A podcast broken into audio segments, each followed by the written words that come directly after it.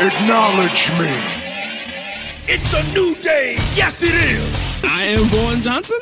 Who? Oh. Smile at you and kick your face off. I'm down with that. You got me mad now. You know, you got a vibe tickle. Feeling good. All the skeptics and all the people have a little bit of... Let me do this again. Oh, it's live, Hal. Sorry. I love Virgil. I was like, yes. Like, this guy's awesome. We ride the bicycle to the arena. With my main man, Pots and Pads, Nick Bacone. That's me. All you humanoids, get ready. I don't know what the kid is that was riding it, but he ain't on it when they brought it to the ring. It's just a man! And I have passed the brain to D D. But I don't like it when things aren't going my way. Don't you dare be sour! Woo! Woo! I ain't got no wrestling. He don't know. He don't know nothing else. You know that wrestling. Like, he know that wrestling, boy. And he was about to hop over the table. What? What? You want achy, breaking heart? Wanna be fit? Boom! No sleep, no food, no nothing. You got the water, man! Give me a hell yeah! I said give me a hell yeah!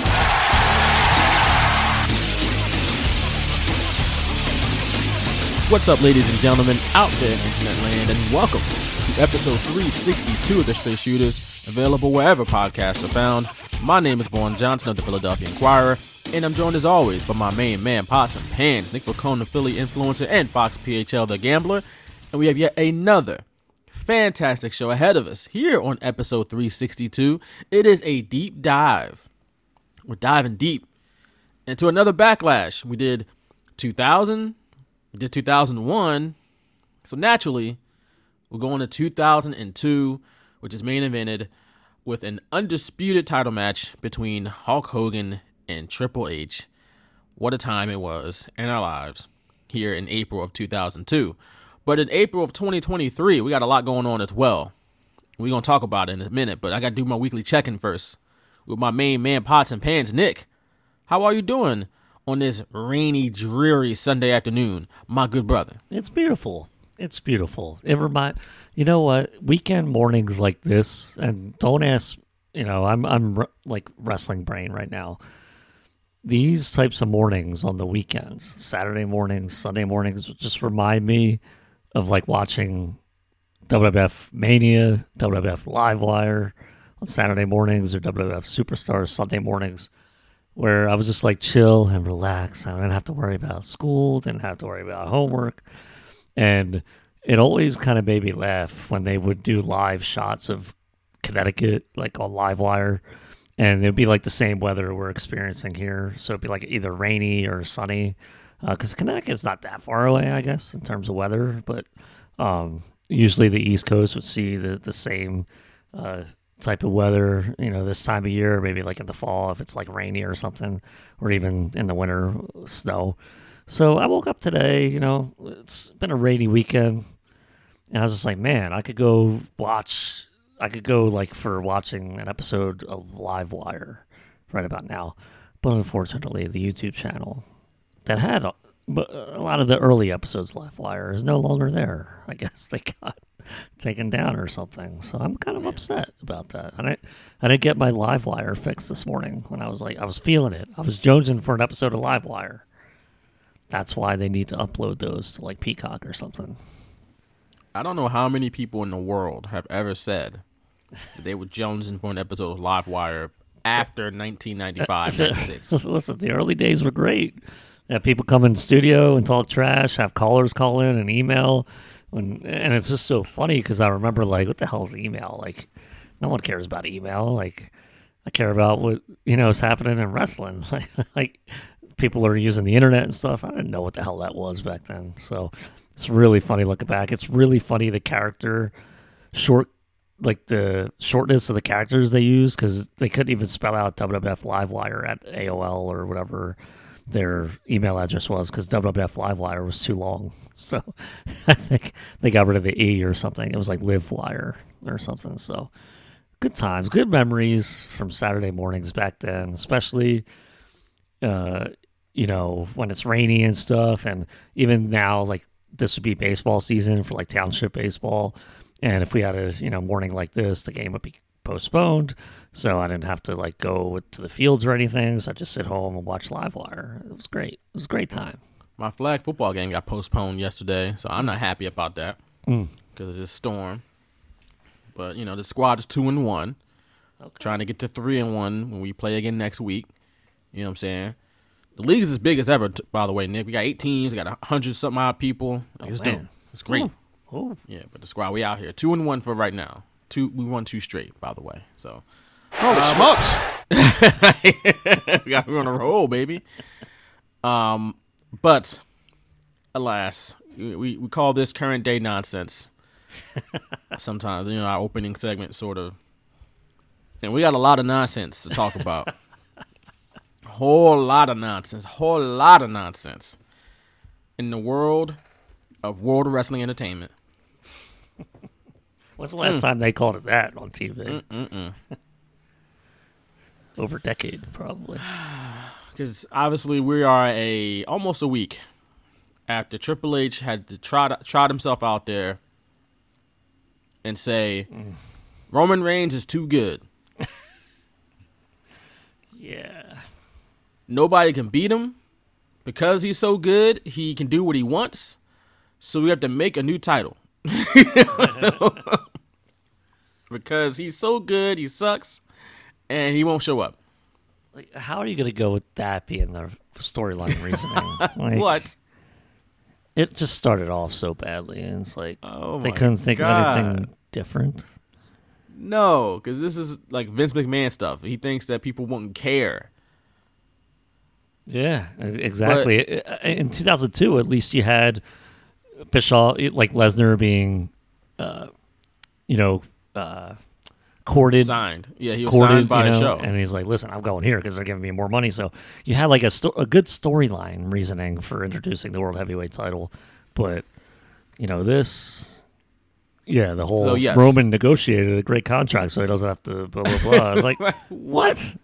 This that makes so, no wrestling sense. So, yeah, W W E has brought back the World Heavyweight title. Not quite the one we saw back in the day with big gold belt or a sort of a version of a, or a different version of the big gold belt.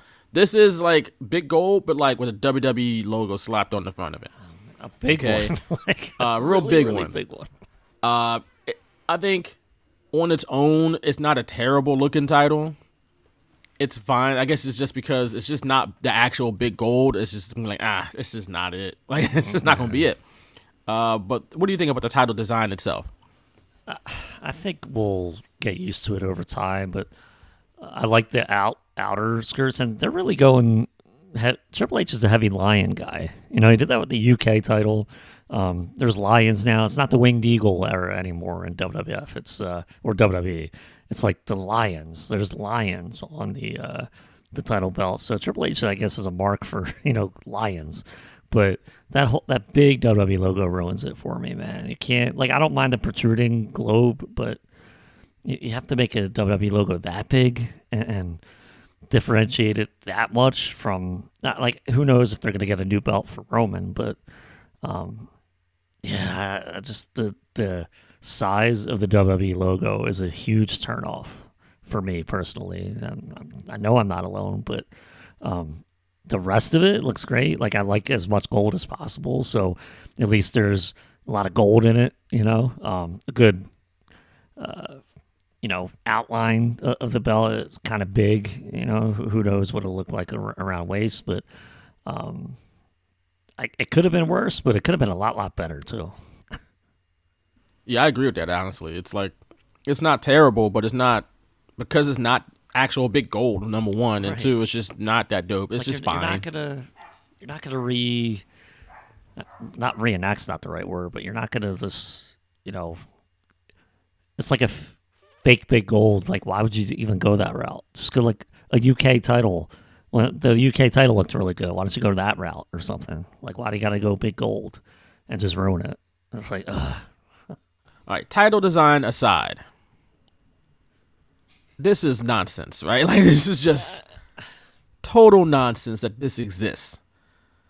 Uh, like, I know you like the one title. I'm, uh-huh. You know that. I'm team one championship yeah. to rule them all. Been that consistently throughout this podcast, and I'm still that.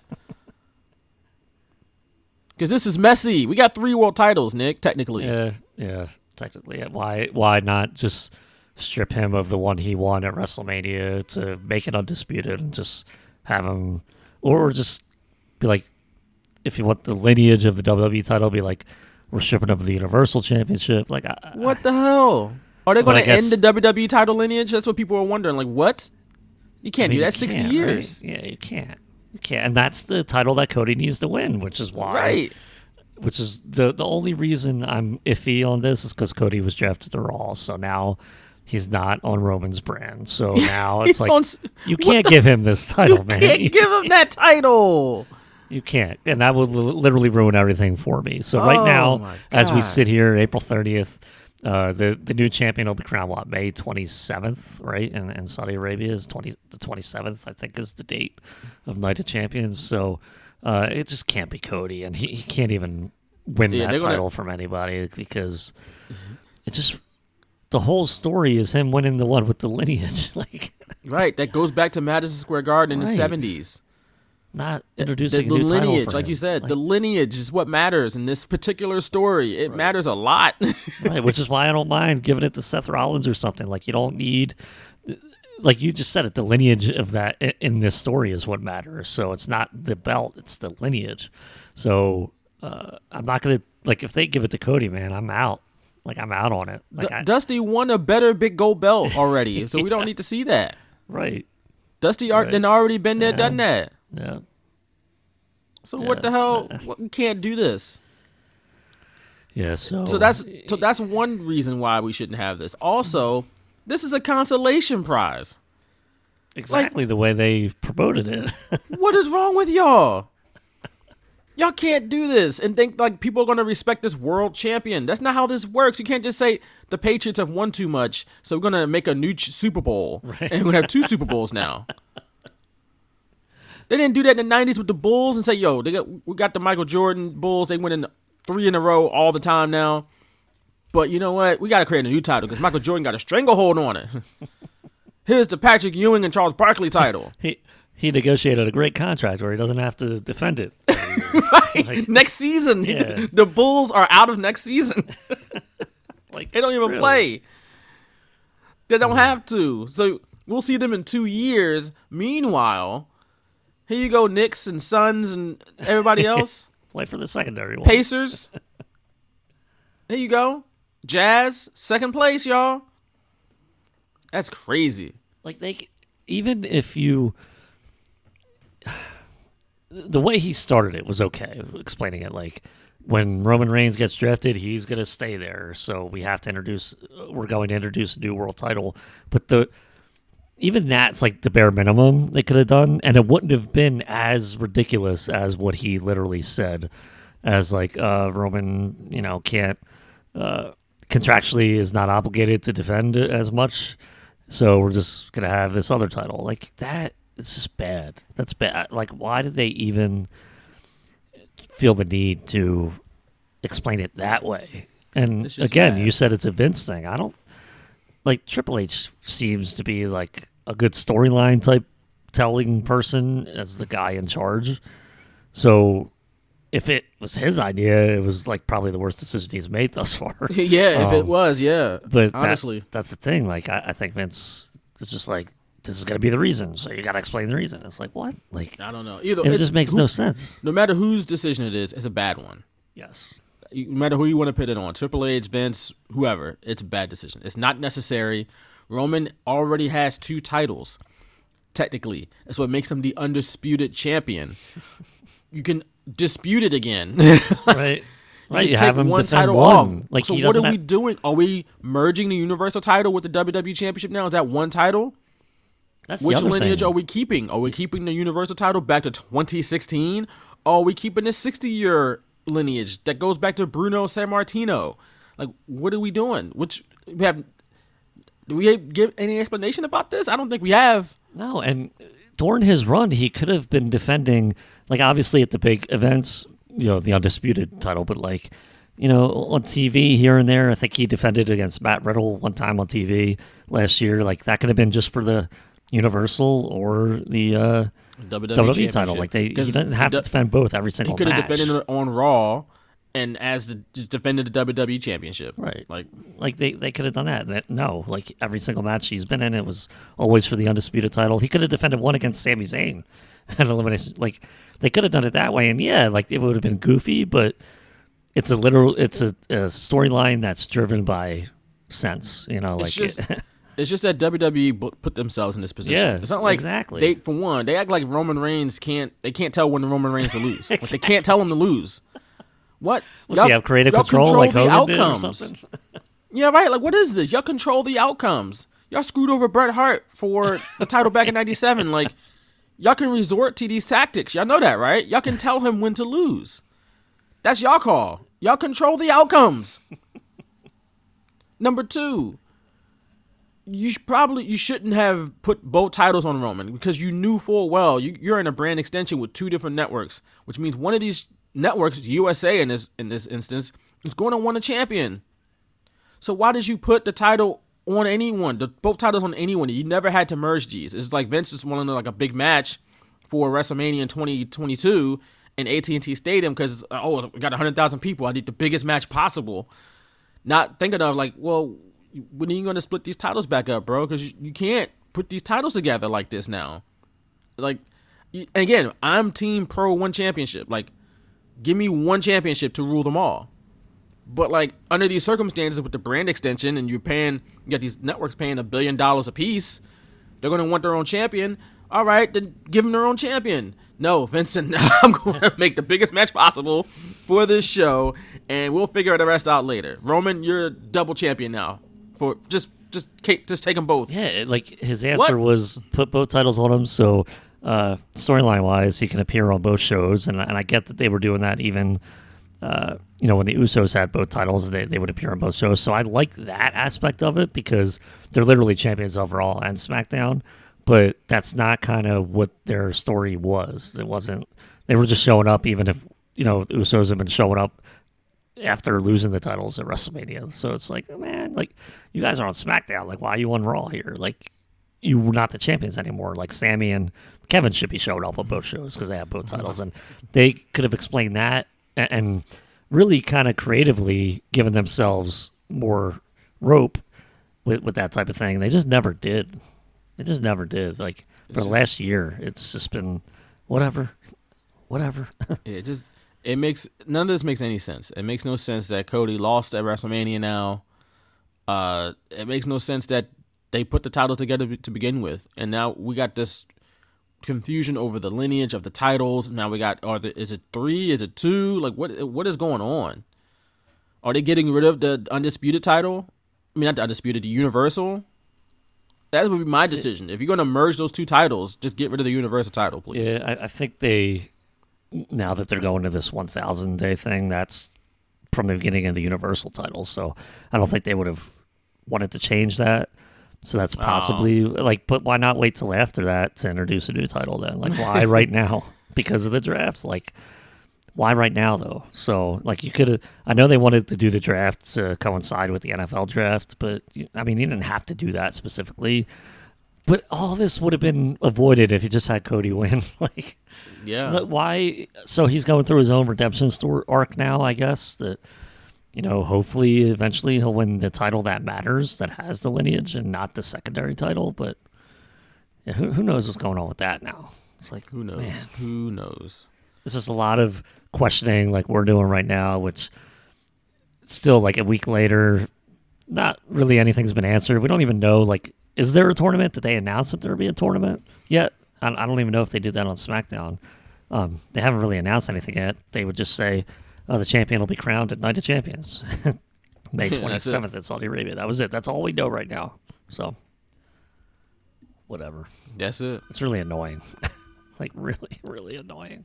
I'm just like, wrestling shouldn't be this complex. It really should not. I'm just reading a story where apparently... Uh, Corey Graves even says that it's like going to be less than. With yeah, introduction I mean, or reintroduction. There's a way you present it where you don't make so, it feel like that. Until but the, somebody the way they presented that literally f- said This is the less than title. Right. He said, until somebody beats Roman Reigns, there will always be a perception that any other champion and any other superstar is slightly less than. So the onus is on whoever becomes world heavyweight champion and that the champions to put in that work, put in the work. That, you could that's, have, that's, that's an impossible task. I mean, it's an impossible even, task. I get it where you have like a disputed ending at WrestleMania, and that way you split the titles and you just have Roman have the Universal because that's the one he won in twenty twenty. So you keep that quote-unquote reign going, and you just have him, you split the one that he won last year. So he's still technically going to reach a thousand days. He's just going to have one belt, not be the undisputed. Like, that would have made better sense. Yeah, I get, like, a WrestleMania ending resulting in splitting the titles. Maybe not as great, but, I mean, like, again, you said it earlier, and a lot of people have said it. They backed themselves into their own corner. There was storyline and creative decisions that could have helped this story to split the titles again dur- during the draft. And they should have never like, split it. They should have never put them together. Right. That's and, the problem. That's the beginning of the issues. Nobody was they, clamoring for Roman to be a double champion. Right. And creatively, they could have easily fixed that. Uh, I guess... I don't want to say easily, but creatively they could have fixed that regardless uh, of it making, like, it would have made more sense if they were just, if they did like a disputed ending and stripped Roman of like one title, but he still has the other one. But because like it doesn't affect his reign. That maybe in their mind they're like, oh, like we can't have that because it's Roman Reigns and he hasn't lost in three years. Like I, I don't know what's what's going on with that, but no one's gonna. Be, like, you don't beat Roman. You just have, like, a disputed ending. One of those endings that, wow. you know, a double pin maybe. I don't know. because So Roman doesn't technically lose, but it's a draw. And then you do it that way. That's, like, I, and yes, you don't maybe not have a draw in the main event at WrestleMania, but that's a better way to go about than what they've done. Yeah. We'll see. Those quotes, by the way, from Corey Graves of the uh, Wrestling Incorporated, on his After the Bell podcast. Mm. But uh, yeah, it's just it's just hella confusing. I mean, you got your own announcer saying like, yeah, that's going to probably happen, but it's on the superstars to make sure, you know, they're on an equal footing. It's not going to happen, Corey. It's not going to happen, Vince, Triple H, nobody. It's not going to happen. Like That's Ro- an impossible task. Roman's going to giving... be the last match on every show he defends. Like it's, right. He's not going to defend his title in the middle of the show. And who do you think is going to win a unification match if they ever do that? So, like, I, I just, no. It's just not going to be the case. Roman didn't lose. That's the problem. You can't just be like, the Chiefs are not the Super Bowl champions. Or, like, the, we just got a second Super Bowl champion. The Chiefs have to lose next year at, at some point in the postseason or not qualify for the postseason. But they don't just, like, not play and they're just not the champion. They're just, like, we could crown a different champion. That doesn't how, that's not how that works. He's got to lose. Like... I don't, man, it doesn't make any sense. But speaking of things that didn't make a ton of sense, are you ready to talk about Backlash two thousand two, which features a main event, which, again, didn't make a ton of sense at the time or in hindsight, but it happened. Are you ready? Let's go. This year at WrestleMania, the crowd was unbelievable. The moment I got in the ring with The Rock, I felt Hulkamania, brother. He won the match. I won my fans back. But The Rock became a purebred Hulkamaniac. What?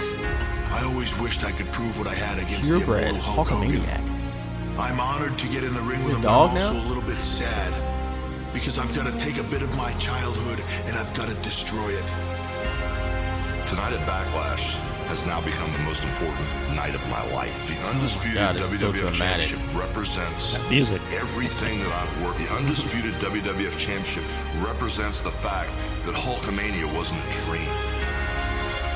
In this business, there is only one goal, and that is to be the best. I will stop at nothing to make sure that I remain the undisputed World Wrestling Federation champion. The undisputed oh my God. Get on with it. W W F Championship shows that Hulk Hogan is the man that is the best at his game, past, future, present. You talk about the icon and all the. They still talking, bro. That was then. This is now. I need that belt to etch my legacy in stone. Yes, I am the greatest. Yes, I am the Babe Ruth of the W W F. Right now, the music right here, tonight, is nobody bigger, is nobody higher than Triple H. I need that belt more than life itself at this point. Getting to WrestleMania and proving that I could be everything that I once was, the greatest thing ever. I will not let that be for nothing.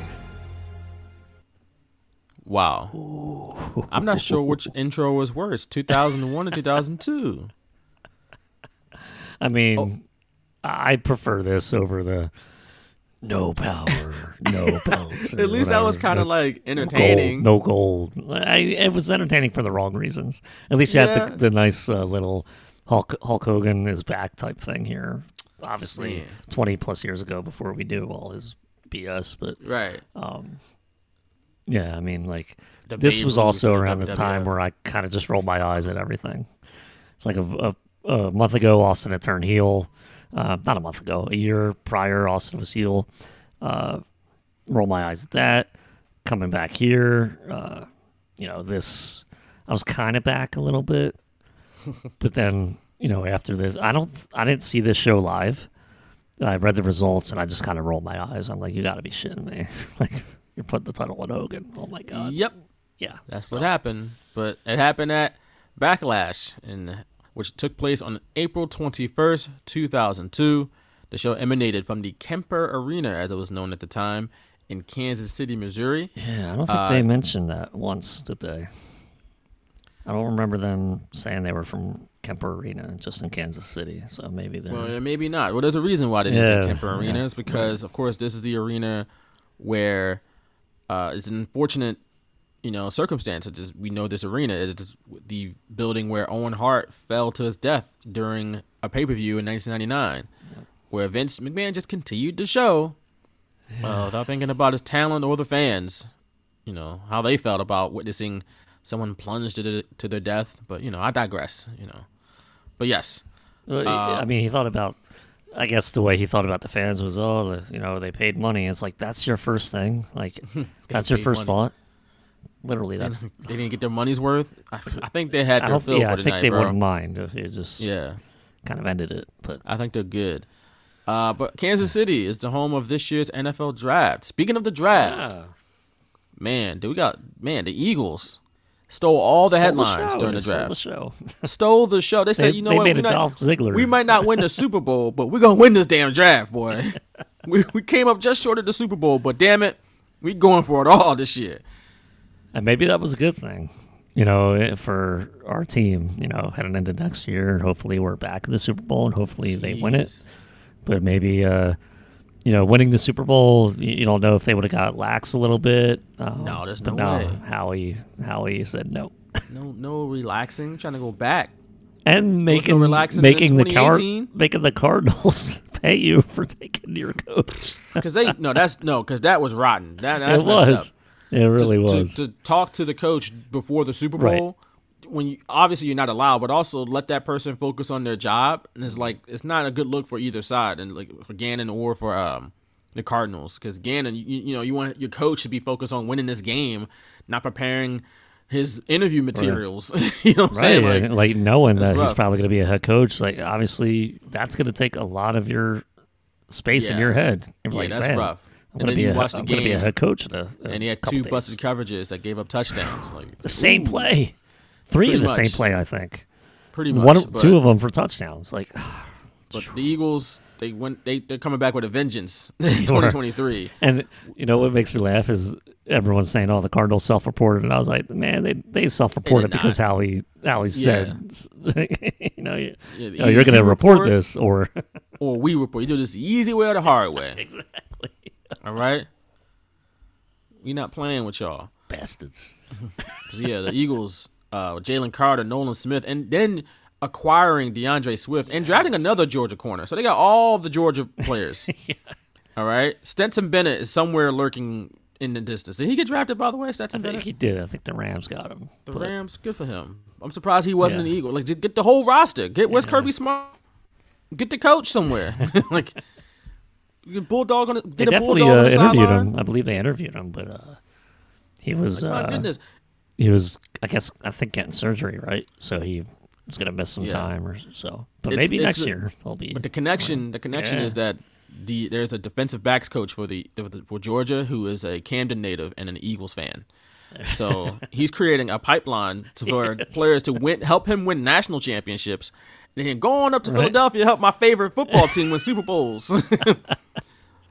Catching you on both ends. Listen, man, we, we saw that defense in the Super Bowl, and we were like, never again. Right. Let's get these right. get these Look, Georgia Bulldogs y'all, up y'all here. Need, y'all need some players. I got we got Jalen, we got Nolan, we got the corner too. I forget the corner's name. We got him too. Yeah. All right, Ringo. Come get him. All right, y'all need help. Brown, Ringo. Yes, was, was Brown from uh, Georgia? I forget. I don't remember, it's, but I now got to look. Still, it up. They had a good. Very good draft, addressing a lot of needs on the defensive side. Hopefully, uh, you know, everyone stays healthy. Oh, and, Sidney uh, Brown's from Illinois. He's a Canadian. Yeah. So Ke- Ke- Kele Ringo? Ringo. Yeah, Ringo. Okay. Okay. I'm not sure how to say his first name. I probably butchered that, but Keeley. Uh, Keeley. I'm just going to say Ringo for now until I figure it out. But Sidney Brown is Canadian uh, sa- safety from uh, Illinois. He's really good safety, too. Yeah. like, yeah. like, and they got him in the third round. So, uh, yeah. Eagle stall and a new defensive coordinator that hopefully you know will improve their defense. And hell, you got Jalen Hurts coming back on an extension. You know that man that? doesn't never rests. So um, I like I like where we're at. You and many others. you and could, many others. We could be at a much worse place, uh, but we're not. So yeah, yeah, and still got draft capital. So yeah, uh, but the. Kemper Arena, as it was known back then, is now known as the Hy-Vee Arena. Uh, and it touts itself as the nation's first multi-level, multifunctional sports complex.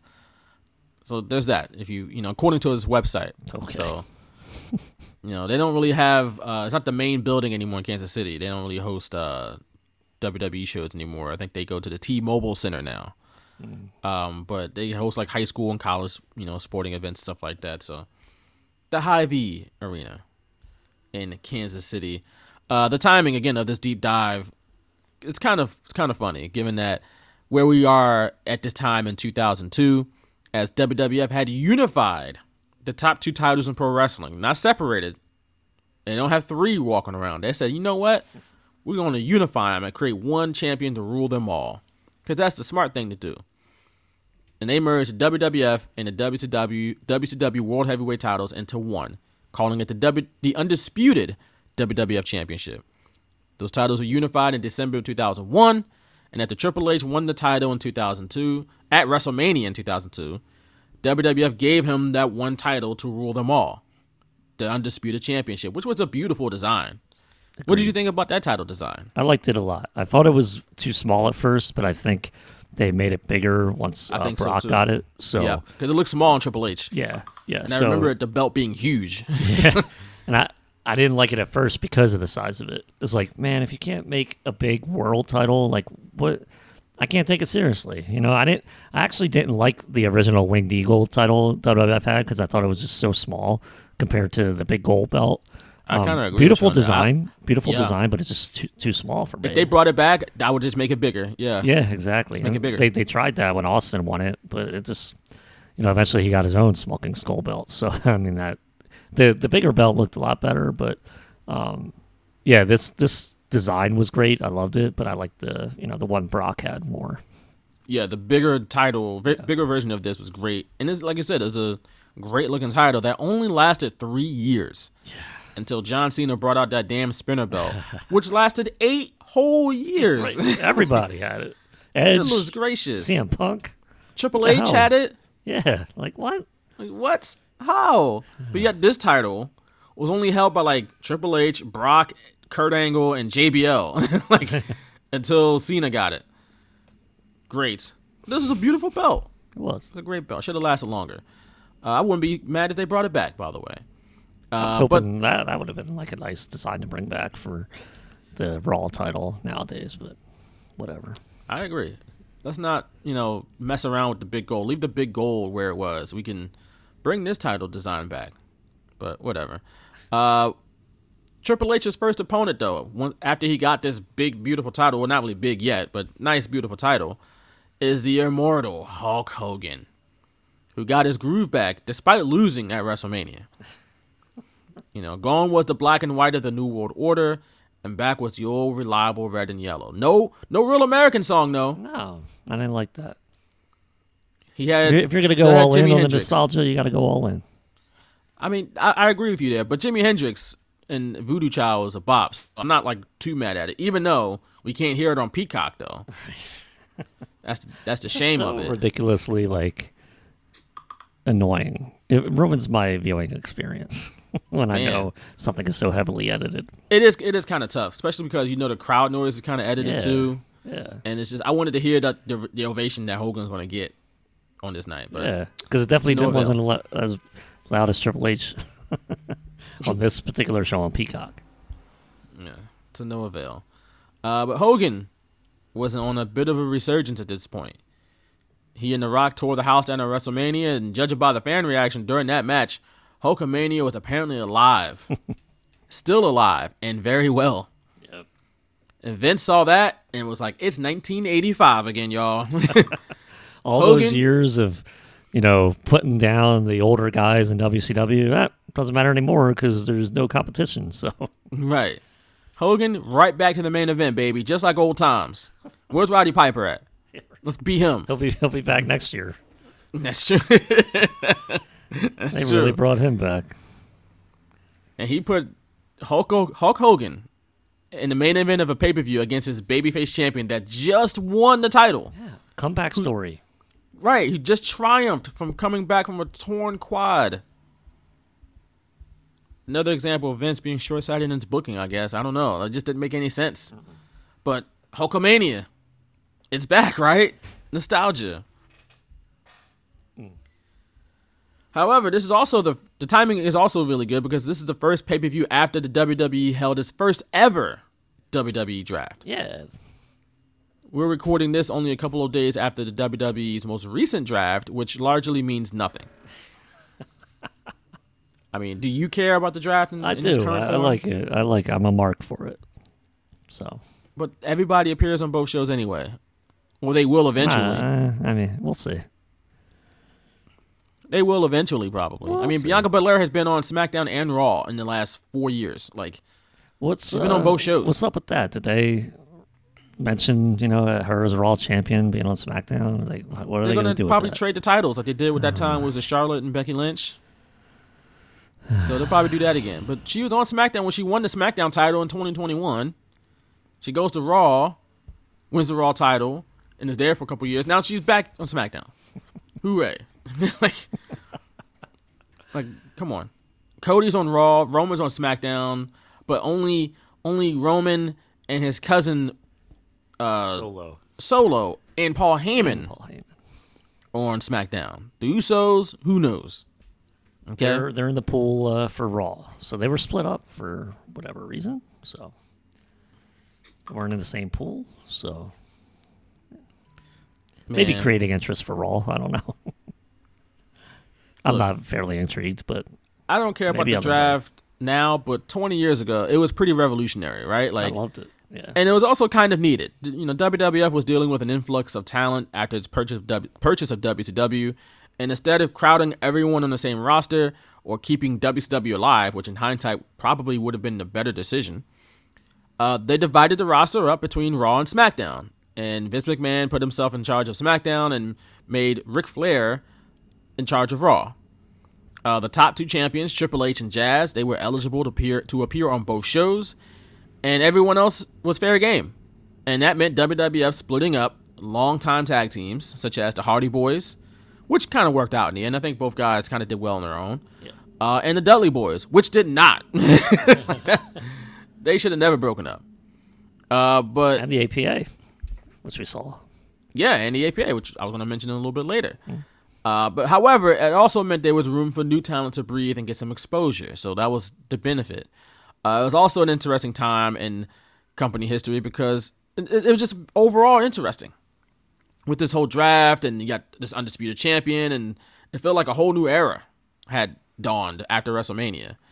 Uh, it's just crazy how much, how all of this thought went in, and logic went into the draft at this point, and how most of that's been tossed out the window by this point. Like, like by now, by current day standards, we have a guy who's an undisputed champ, who's not really undisputed anymore.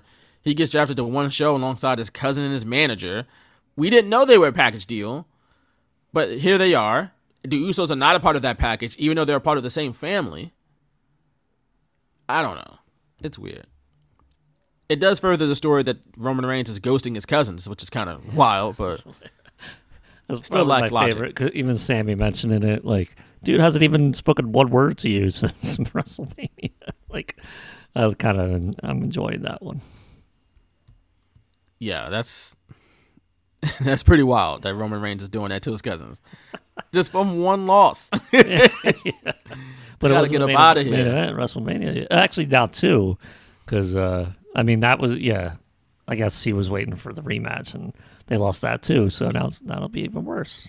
I will say this though about the two thousand two draft. One thing I didn't like about it was splitting up tag teams. I think tag teams should be a package deal in every draft. That's just my opinion. I don't. I think W W E was just unnecessarily splitting up teams at this point just to do it, just to shake things up. But like, in hindsight, splitting up the A P A, splitting up the Dudley Boys didn't make any sense. Like, for what?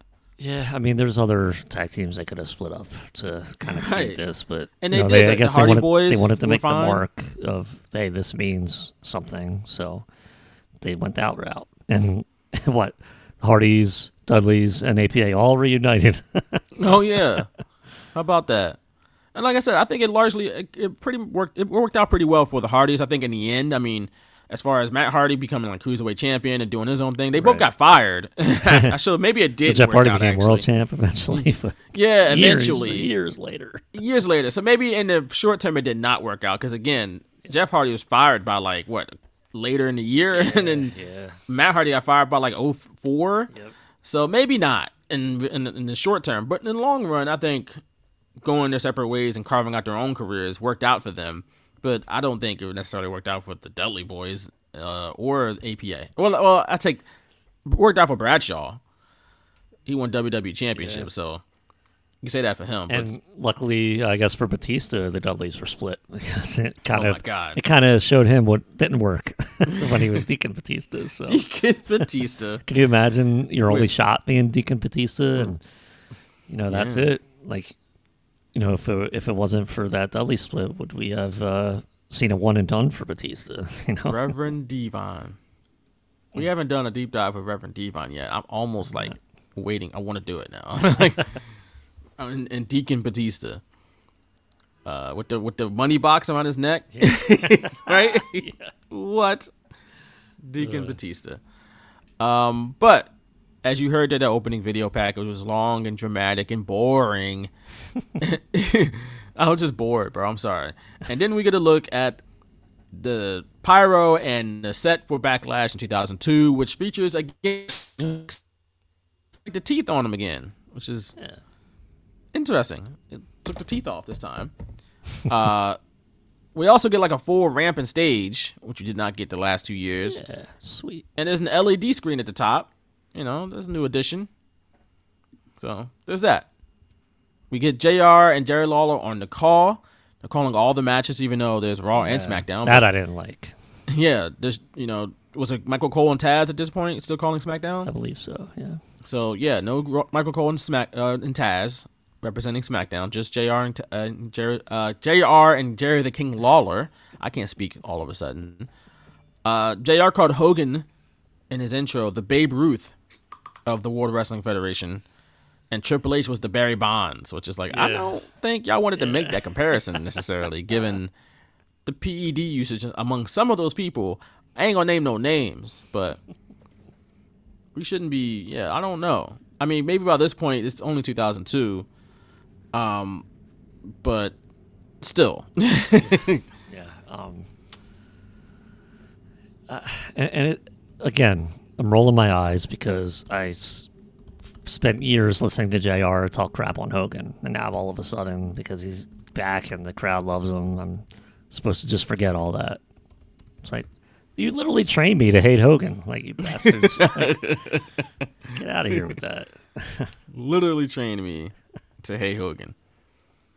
But here we are, red and yellow. He's fine again. Yeah, right. Yay. He was a lethal dose of poison just like three months ago. He was a leader of the poison. And that and poison now he's like, on this show was not very, like, very uh, lethal. It yeah, was, yeah. Like, that's crazy. That what dosage is, is has weakened. De- devenomized. Okay? That N W O. Our opening match of Backlash in two thousand two is for the W W F Cruiserweight Championship. They thought it was W C W at this point. They really took on the mantra, putting Cruiserweight title matches in the opening matches of pay-per-views. Totally forgot this was here this early. I thought it like yeah. debuted later in the year, but we got mm. Tajiri going up against the champion, the current champion, Billy Kidman. This is the fir- the only time I've watched the show front to back, by the way, for this deep dive. So, same. I've never watched the show front to back. Yeah. Uh, but wait, I forgot that Tajiri and Tori Wilson were dating on screen. Me too. Number one. But then I was like, okay, yeah, I do kind of remember that. Okay, I, now that I thought about it, okay, yeah, I remember. But I don't remember T- T- Tajiri turning heel and turning Tori into a geisha girl. I think what? It was, it was like after he got the girl too. It was like it was a. I think it was like a feel good story. Tajiri was a babyface, and then once, you know, they were together, then he started treating her like crap. It's like, oh well, that's nice. It's a nice storyline. She's being all docile while Tajiri's bossing her yeah. around, and now yeah. the white savior has to come to her rescue. And Billy Kidman. I mean, of course, in oh, real yeah, life. They were married in real life, that's right. Kidman and Tori were dating at yeah. this point, but they, they, they didn't get married until two thousand three. Ah. Uh, but, yeah, so it made sense to, to put them together on the screen, but but um, this doesn't make any sense. Um, of course, Tori Wilson and uh, yeah, Kidman married in two thousand three. They divorced in two thousand eight, only after five years. Uh, so not a super long time, but there's that. Uh, but again, this match, I'll mention it a mo- multiple times during the show, but one, this match and a, one or two more is like just a microcosm of the depth of talent W W E had, to, had at the time to just casually just throw out Tajiri and Kidman on Backlash like it was nothing. Like here, oh here gets Tajiri and Kidman. It's like damn, like those are those are two guys. Like yeah. they're, they're just here. Um, Kidman at one point missed a shooting star pressed. Uh, Tajiri followed it up with a vicious, I mean, nasty kick to Kidman's head, uh, but the champ kicked out. Kidman didn't hit a powerbomb from the top rope, which was kind of dope, mm. uh, but Tajiri kicked out of that. And the fans, this is where I noted the fans were super into this match, and rightfully so, because Tajiri and Billy Kidman are really good. Uh, Kidman goes for another powerbomb, but Tajiri missed him in the face and then pinned him to win the match and to win the title. Shielding it from the ref, too. Hey, smart. Yeah. Was Tajiri the champion coming into this match, or was Kidman? He was not. Kidman was. Okay, just... Kidman was. So I put to retain the title for some reason, but Tajiri won the title uh, in a pretty unique finish with the, with the miss coming from out of the powerbomb. And, you know, a way another way to get more heat on Tajiri, even though he's people are probably more mad about him dating Tori Wilson than anything else. Uh, then after the match, Michael Cole runs up on Tajiri and, you know, asks him, like, hey, man, like, what happened? What you do out there? And Tajiri spoke Japanese, but I feel like everyone knew that what Tajiri really said was saying was that he got the baddest chick in the game wearing his chain, and he the champ now.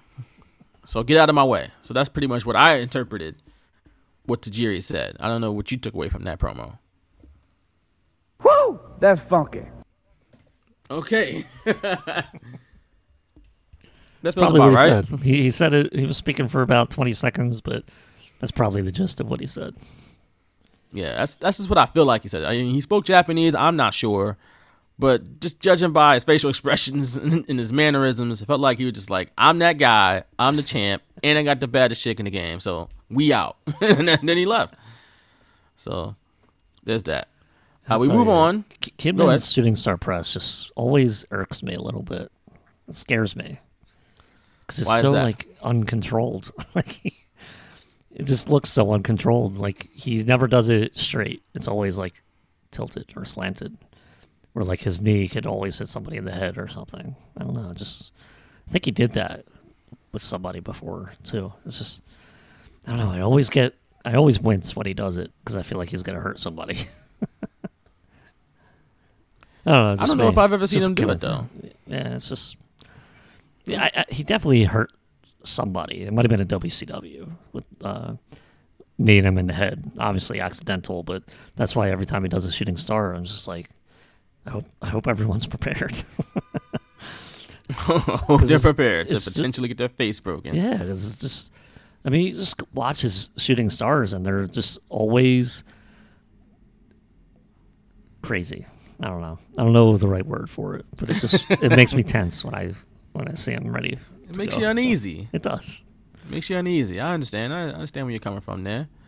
Uh, but moving on from that, we're now backstage with the A P A, who have been split up via the draft.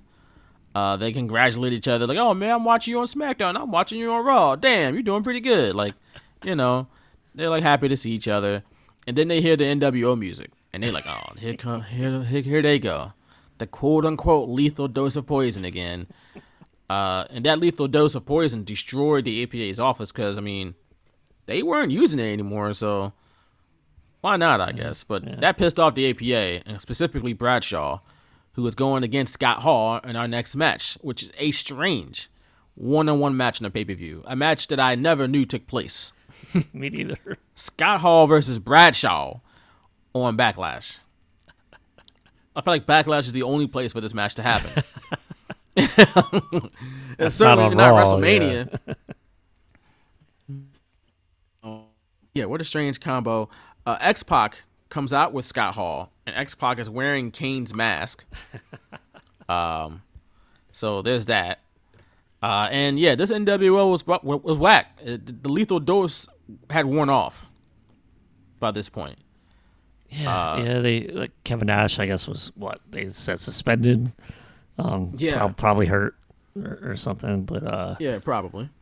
It's just so funny here. I think Lawler was the one that said something about, um, you know. You know, you want to, you know, beat him before they, you know, take over the whole W W E. It's like he's trying to kind of give excuses as to, yeah, we know they're not at full strength right now. It's like, right? You got Scott Hall yeah. and X-Pac wearing Kane's mask, and it's like the lethal dose of poison is still running wild. It's like, no, it's it. not. No, it's not. We've lessened the dosage by this point. It's just it's just whack, bro. Vince McMahon really swore he was doing something with the New World Order and just mess it up. Per usual. Per usual. Would have been better if it was just Razor Ramon here and the one, two, three kid. Right. Pretty much. Versus Even Justin fake Hawk Razor. Give me fake Razor and one, two, three. I don't know. Like, yeah, that's true. Fake Razor and Lightning Kid would have been better than Scott Hall and the N W O in two thousand two and X-Pac, not even six, he's X-Pac with Kane's mask on. What are we doing?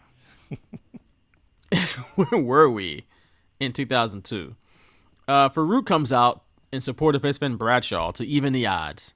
And Scott Hall and X-Pac are beside themselves. And so are the fans because they love the A P A. And they're chanting the A P A's name. And Vince is just like, don't worry, guys. I know what's best for y'all. I made the right decision. Y'all gonna see. It took like three years to get Bradshaw on track for him to become the bigoted politician like character, pretty much. In two thousand, I guess two thousand four, technically. So two years to get John Bradshaw Layfield, and Farouk just I don't know what happened with Farouk after that. He just started saying "damn," and that was his character. So good job. Oh uh, yeah. You found somebody to put John yeah, Cena what, over. What did they? Uh, I guess Heyman fired him, right? And Farouk's like, uh, come with me. And Bradshaw, like, stay behind. So that was like Bradshaw's heel turn into J B L. And Farouk was just like, damn. Walked away. and, yeah, I don't, and that I, was I don't, it. I don't remember what he did after that. Me neither. Retire, I guess. I guess. But here he is. He's out here with Bradshaw. Uh, before, you know, to help out his friend. Uh, people, by the way, still hated X-Pac. Like, we, we talked about yeah. the X-Pac heat from last year in two thousand one. Uh, and they're still going with X-Pac sucks chants. It's wild. Anytime they see this man, they're on him. Okay? Uh, Farouk, even though he's just a, a witness to this match, he's not in the match. He starts whooping all kinds of ass at one point, and the ref stops nothing. No. I guess it's a no D Q match. He just beat up Scott Hall like it was not like he was in the match. He would have thought this was a... Bradshaw at one point hits a clothesline from hell, but X-Pac takes Scott Hall's leg and places it on the bottom rope. X-Pac distracts the A P A by getting his ass whooped. They just beat him up. Like, that's how he distracted them. He's like, hey, guys, I'm right here. And they said, what you doing here? Poop, poop, poop, pat, bink, bink. And, but that allowed Scott Hall to hit a low blow on Bradshaw and pick up the win. A P A, too busy pick, whooping ass, mm. lost the match. That's a way for the A P A to lose. Great. You know, they're just too busy beating everybody up and then didn't notice that the match was going on. Nah, and they poison, lose the match. That poison's getting stronger. X-Pac wasn't even in the match, but took like half the bumps. Like, they threw him up against the ring post. He's getting tossed around, getting punched on. He did a lot of work in that match. But we'll move on. We're backstage as Vince McMahon barges into Ric Flair's office. Ric Flair at this point, again, is the not only does he run Raw, he's the co-owner of the World Wrestling Federation. He owns Raw. Okay? Arn Anderson is also in there hanging out. How about that? Uh, Vince warns Ric Flair, is like, hey, man, no matter what an owner does, your employees will always be ungrateful. This is a, this is a, this is a man the character talking either. This is like mm. probably literally what he says in real life. He wrote that for himself. Yep. God damn it. They, they never appreciate me. They never do it. I pay them so much money. You know, and I can see Vince right now. We can all see it. He Him complaining about how much he pays his wrestlers while ignoring the fact that he doesn't pay for their benefits or their travel or their gear or anything else besides the salary, which he's probably underpaying them on that too. Probably. Um, but again, we're here. Uh, Flair vows, though, that he'll never be like Vince McMahon. But in reality, they're not that far off. You really think about it. Uh, they're two old men who still wish they were in like their thirties or forties and just won't let go of the spotlight. Mm-mm-mm. Vince should have retired ten years ago, yet he's still running around here trying to look even younger than what he did when he was in his fifties. Mm. He's in his seventies. Yeah, and he's got his jet black hair and his jet black mustache. What is he doing? And then you got Ric Flair, who's admitted he still drinks like there's no tomorrow. And he's like in his seventies, still wanting to wrestle. Sit down somewhere. And have a, just enjoy the, the fruits of your labor. You've done it all already. Sit down. But nope, they won't. So they're still hanging around. But up next, it is now time for the W W F Women's Championship. It is Trish Stratus challenging the champion Jazz. Remember Jazz is women's champion? Yeah, apparently. I mean, she was good. Oh, that I don't know how long she was champion, though. It didn't seem like it was for a very long period of time, but they put nah, her over strong believe, in the beginning. Um, I already started uh, my research into uh, Backlash oh three for next week, and I think Jazz was the women's champion as well at, at that one. So, um, not very m- many long reigns for the women's title, but uh, Jazz was around for at least two reigns. Yeah, she was around and she was good. I, yeah. I'm not sure why she didn't stick around longer, but they used her. I mean, like you said, they gave her the title multiple times, and she was a black woman at a time where you didn't see a lot of black women in wrestling, at least at the top of the card. That's for damn sure. And she was badass, too. So, yeah, I remember seeing her in uh, E C W, and I was like, I like this woman. And I don't think she went to W C W, so it was like from E C W to W W E, and uh, at least she got some... She had a rings. run. She had a run. She, it probably could have been... They actually had the same exact match the next year in oh three. Only that wild. time Trish was the champ. Oh, how about that? How about that? Uh, and but Jazz had Theodore Long with her. Oh, so yeah. We'll dive deep into that next week. Here comes the Mac Lunatic. Coming to get it on. Rodney Mac. So stupid, that song. Um, but... Before Jazz comes out to defend her title, Molly Holly comes out. Molly Holly lost to Trish Stratus in the number one contenders match. Mm. But Trish Stratus, she uh, won by some nefarious means. Molly Holly is essentially picking up where Ivory left off, where Rights to Censor. And she called Trish a cheater. Oh. And saying that the fans deserved a pure baby, a pure champion. And then after saying that, then she just punched Trish straight in the face with the microphone. Like, mm, that's that was kind of gangster. I'm not going to lie.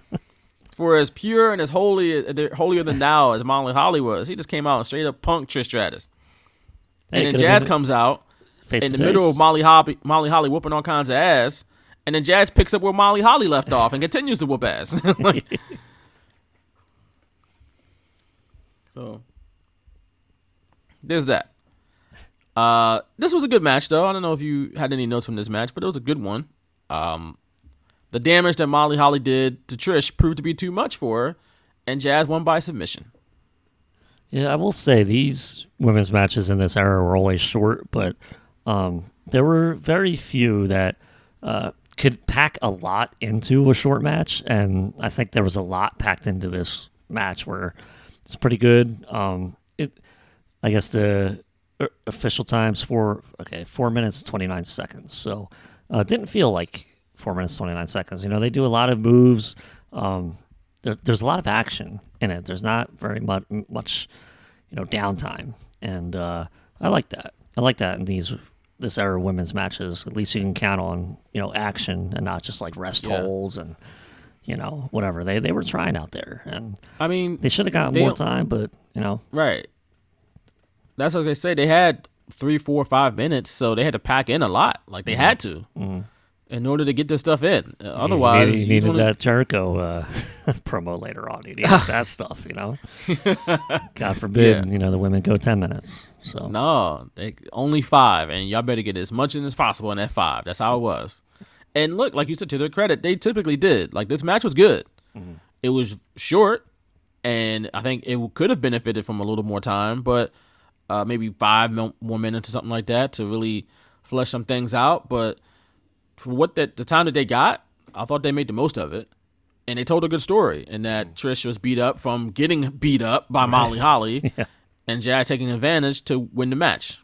So, but two matches, two heel winners. Mm. Uh, looks like Vince is really gearing up for Hulkamania. That's what I'm seeing here. He's got his red and yellow draws on again. Okay, three three heel winners. That's three off Tajiri and uh, Hall and now Jazz. You're right, man. Three. Oh, I can miscount it.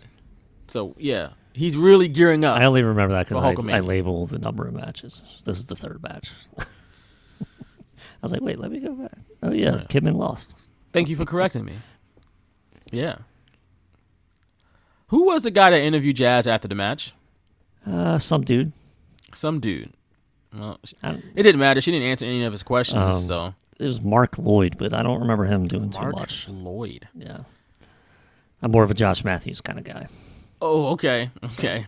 I didn't know you had your uh, two thousands uh, ringside reporter, backstage interviewer, power rankings ready uh, to go. I like Josh Matthews. I thought he was good at what he did. I knew he was definitely way too small. It's, like I don't even think he would have been good in the cruiserweight division because. Um, especially that, that time frame was like two thousand, two thousand one. Uh, they were they bought W C W. They were bringing in you know talent. Yeah, Matt Matthews probably not a great uh, you know could, maybe not hanging with that talent too well. But as a commentator, I think he commentated Velocity. You know, he was he was all right. Yeah, he was, a, he was, and he's still is he still calling matches? Ah, uh, he was an Impact. But he I was an Impact for a long time. Replaced, so yeah, because um, Tom Tom, Tom Hanifan, yeah. former Tom Phillips, is the voice of Impact now. So I don't know where he is now, if he is yeah. doing anything or not. But he was an Impact for a long time. I do recall that. Yeah. Um, but moving on from Mark Lloyd, uh, not getting any of his questions answered by Jazz, uh, we get a video package of Paul Heyman. Being hella creepy to Lita yeah. during uh, multiple segments.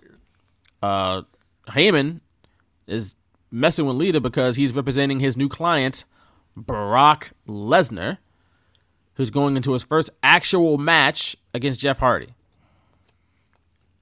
Uh, well, eventually be known as Jeff Hardy. I don't think that was the case at this point when Lita slapped a taste out of Paul Heyman's mouth. Wow, Paul Heyman's rocking a Raiders hat for some reason. I've never seen him wear a Raiders yeah. hat. Um, usually he's like a Yankees hat all the time if he wears a hat. Right. But whatever. Uh, and then at one point on Raw, Paul Heyman came out with a suitcase full of what was supposed to be leaders' thongs. Like, just weird, weird, creepy stuff here. Like, what's going on? Mm. This the road we're taking with Paul Heyman? Let's make him a sleazeball? Mm. Why? Mm-mm. Uh, but Lesnar hits an F five to Matt Hardy on the stage. It looked terrible. It looked like a bad day for Matt Hardy.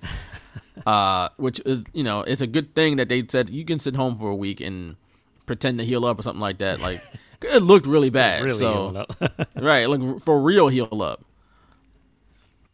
And then before the match, we're in the locker room and Paul Heyman's giving Brock Lesnar this big pep talk. You know, and Brock is just getting incensed and he, he leaves out. And it's now time for Brock Lesnar's first televised match.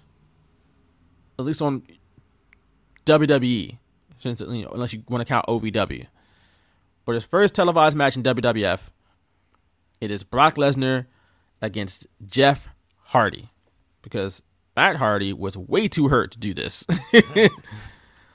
uh, first thing I noticed was, man, was Brock Lesnar's theme song trash. What yeah, was it? I didn't even pay attention to that. How could you not? I was expecting to hear the Brock Lesnar song. Right. And I did not mm-hmm. get that. It was just Brock walking out with a generic song and his generic Titantron. He just walks out with a generic entrance. I mean, he's still a monster, but, like, you know, given what we have seen from him over the years, like, this was this was hella generic. This felt like when you create a character in a video game. And of course, you create the like the big, strongest dude you can create in, in a wrestling video game, but you don't have enough like points to like get the cool entrance yet. You get the generic entrance, you know. So you walk out looking all stupid and corny. That was Brock.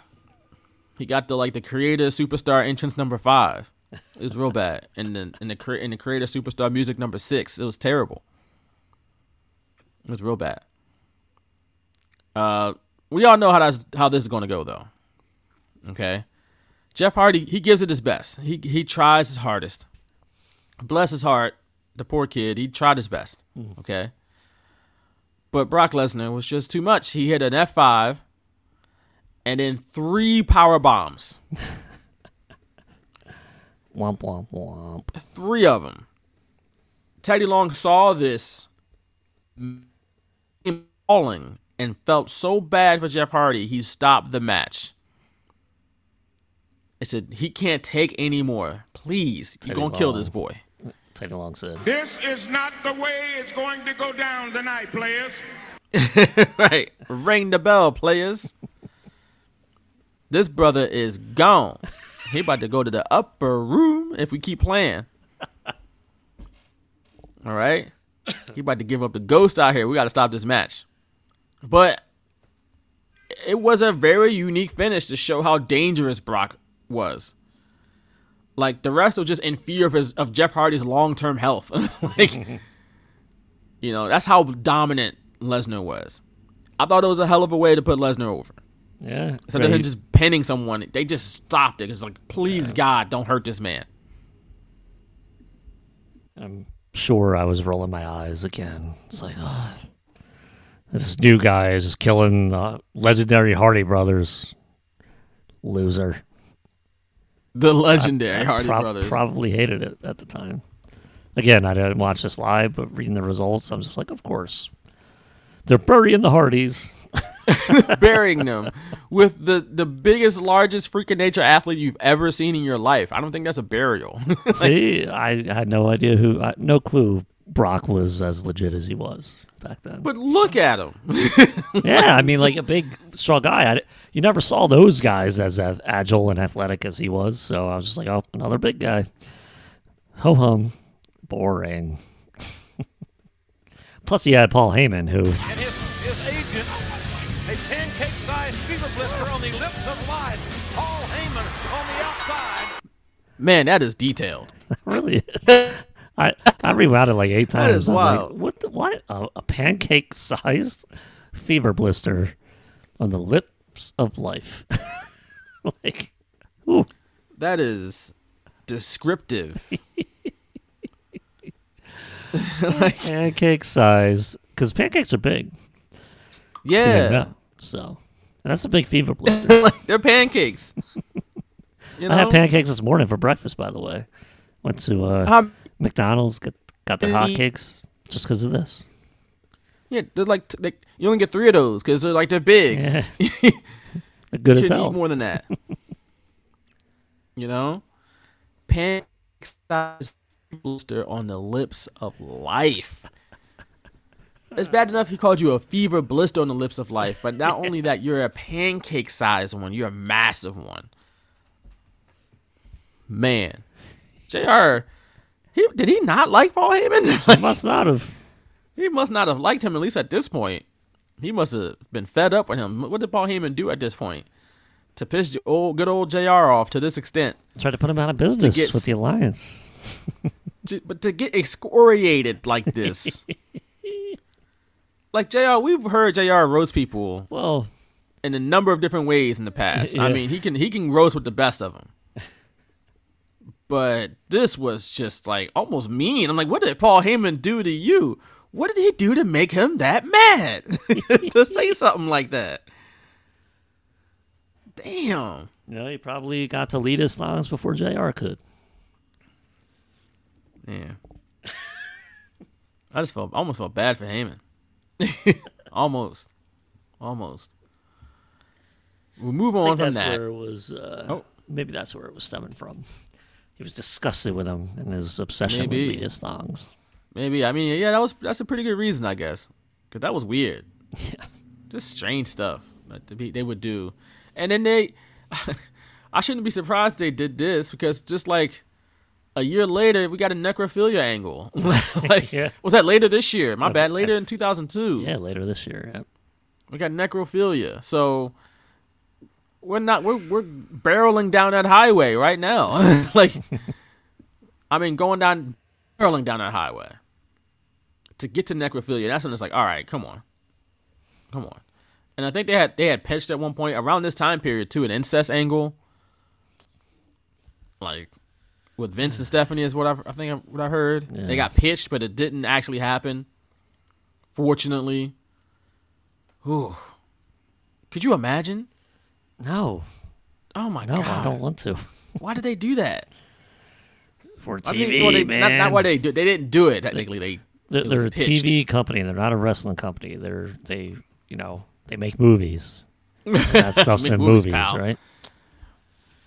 It sounds like something that would be on Jerry Springer, which uh, reminds me, rest in peace to Jerry Springer, man. Rest in peace. Is he a W W E Hall of Famer? I, know I don't know, but he had his own show on W W E Network did. for a while, though. He did. He was a guest host on Raw before, so yeah. Well, he's not. A, I don't think he's a Hall of Famer, but either way, he is. He's done a lot with W W E, so. We know that much, but seventy-nine years old, Jerry Springer, who, to be honest, Jerry Springer shows what pretty much inspired Vince Russo like yeah. in his booking. Yeah. So without the Jerry Springer show, we probably don't get large chunks of the Attitude Era. True. So, because you can't tell me, and we all know, we know, I think he said it, like he would watch Jerry Springer and get inspired. In South Park. Stuff like that. So, moving on. It's now time for just a good old-fashioned grudge match. It is Kurt Angle versus Edge. Again, the depth on this roster. Just roll out Kurt Angle versus Edge in the middle of this card. Pretty wild. Uh, but we are witnessing, at this point in April of two thousand two, the final days of Kurt Angle having hair on top of his head. Oh, man. Because at Judgment Day, it's over. It's over. That hair is going to get gone. It's going to get got by Edge. Okay? But here we are. He still got hair on his head. It's kind of balding a little bit, which is why he cut it, I'm sure. But here we are. Uh, this is also, you know, the feud where uh, the segment where Edge has this, the photos and but you have messages on the back and the arrows are pointing at Kurt Angle and they say, you suck and stuff like that. Pretty funny segment. Uh, but it also reminded me that Edge, Christian, and Kurt Angle were like an unofficial trio in two thousand one and late two thousand as well. You remember those days? A little bit, a little bit. They're like a just like a heel trio that would help each other out for some reason. Hilarious. Uh, at one point, though, like they just played off each other so well. They did. They were all, for one, really good wrestlers, but also they were all really funny. Like Kurt Angle included, obviously. Uh, at one point, Jerry Lawler calls Edge's hair nappy, which is like that's the last thing I would categorize Edge's hair as. Number one, and also, what's wrong with some nappy hair, Jerry Lawler? Hmm? Hmm? What do you mean by that? Sir? Huh? Because you got to have the power to have the gold, my brothers. But this was another good match on this show. Uh, Kurt Angle hits an angle slam, but Edge kicks out, which alone put Edge over in a way that he kicked out of the angle slam. Uh, Edge then Angle then locked in the ankle lock, but Edge reversed it and almost got a pin out of it. Angle grabs a sw- steel chair, swings it at Edge, but Edge ducked, causing the chair to hit the ropes, bounce back, and smack Kurt Angle right in the face. Edge then went for a pin, but Kurt Angle still kicked out, and Jerry Lawler lost his mind and thought it was like the greatest thing he had ever seen, pretty much. Edge then went for a spear, but Kurt Angle countered by punting him straight in the face. Angle then hit the Angle Slam to pick up the win over Edge. And I wrote that Angle, he at this point, he had a knack for beating people, but still, and I think he did that tonight, on this night with Edge. I think he did it again at SummerSlam with Rey Mysterio. He was just in his bag in two thousand two. Like, I don't think people talk about this enough. Like, Kurt Angle was just in a zone. And I'm sure his body was all beat up to hell, but he was still cooking in the ring. Because he could beat somebody yeah. like Edge and make them look good and still, you know, get the win. He was, man, he was on fire. Banger after banger after banger. Part of the SmackDown six, right? I think he was. I think he was on yeah. SmackDown. So, yeah. Yeah, he was, was on SmackDown. Uh, Yeah, well, this I don't is know the at this point, low-key but Kurt Angle I love. Right? Doesn't get yeah. a lot because he's not, you know, wasn't world champion or anything, but he was having those bangers with so many different types of opponents where it's just like, damn, Kurt Angle good, bro. Yeah, he like I said, he was he was hitting on all cylinders in two thousand two. And, you know, you know, my personal favorite era is like the Wrestling Machine era. And, again, that was a rough time in his life. Um I just like I just always loved his intensity when he was that character, but in the ring, it's probably this time period if you're talking Kurt Angle. But it's still oh five, he's still really good. Remember he had that match with uh, Shawn Michaels at WrestleMania, and in oh six he had the uh, match with Undertaker at No Way Out. Like, he was still really good. Yeah. But again, he had a knack at this time is was for making younger or not really younger but newer talents look good by still winning. And again, I think he did it at, with Edge, and eventually he had his head shaved by Edge, and then again at SummerSlam with Rey Mysterio. So, shout out to Kurt Angle, shout out to Edge, who I yeah. think he's on SmackDown now, right? Yeah, I technically. yeah, so he's part of the SmackDown Six again with Dom Mysterio. Are they on SmackDown? I don't even know what show they're on. I think they did. I, don't care. I think the whole Judgment Day got. Uh, Put on Look SmackDown, at that. So. so we got a new SmackDown six with Edge. Um, Imagine that. It's pretty wild, right? Um, but yeah, I think it's, it's a, it's, this is a good showing for both for both guys involved. Uh, and we move on from that with Chris Jericho just coming out unannounced. Which again, we cut, we give the women three minutes so we can give Jericho five. Great. Uh, of course, this is the first pay-per-view post his undisputed title run. Uh, and a month after main eventing at WrestleMania, he's just here at Backlash, hanging out in his ugly outfits. And he even acknowledged that. I mean, brother didn't even get a rematch. Like, uh, all right? That's true. Jericho brings it up, and he's upset about it. He said his feelings were hurt. Which, I mean, look, I'm glad they did that, though. It makes sense. Even though this promo probably didn't belong on the Backlash, it does make sense that Jericho's like, I'm mad that I was the undisputed champion just a couple weeks ago in the main event of WrestleMania. Now I'm just out here with no, not even a rematch, but I don't even have a match on the show at all. And I think him not saying anything at all would have been worse. And then he turns around and says, even on his worst day, he's still better than every, all the fans. Which is like, then there you go. You got to keep his heat too. So it's it made sense. It, it served its purpose, but and it set up what was going to happen in the main event too. It was a harbinger of things to come, as Jericho was upset that Hogan was getting a title shot before he was. So he doesn't like Hogan at this point. There you go. Mm. We're backstage again with Flair and Arn, and Flair's got his referee shirt on. And then Undertaker walks in, and it's, just looks at Ric Flair. And perfect just, timing, by the way, just to cut to you know his office, and while the Undertaker just walks in. That's really good timing right. by them. Just so happened, right? But Undertaker walks in, and he just looks at Flair with this menacing look, and he points at him like, ah, "You better not!" Like the like was it the monkey off a Family Guy? That was Ric Flair. He just looked and pointed in a threatening manner. Ha, I'd kill you if you mess me up out there. Of course, Ric Flair and Undertaker had a bloody match at WrestleMania, which Arn Anderson got involved in. How about that? Gave up. He gave uh, Undertaker the uh, double A spine buster. But we move on from that. It is now time for the W W F Intercontinental Championship. It is Rob Van Dam defending against Eddie Guerrero. Again. Oh, crazy yeah, pairings. Right. Guerrero versus Van Dam. Here you go. Just take that. Just just out there. Of course, this is a match between the best two frog splashes in wrestling history. I feel like we've talked about this numerous times in the past, where I thought it'd be, you can go either way with Rob Van Dam and Eddie Guerrero, and D'Lo Brown is a great number three as far as best frog splashes. Speaking of D'Lo Brown, D'Lo Brown, apparently he was the first one that J R ever saw do the frog splash, which I don't believe. Hilarious. I, I think he was, um, I don't know if he was trying to go for a joke there or not, but I technically he said in W W F. So um, okay. uh, Eddie obviously you know did it after D'Lo in the W W F. So that's fair. But Jerry Lawler was like, "What? What are you talking about?"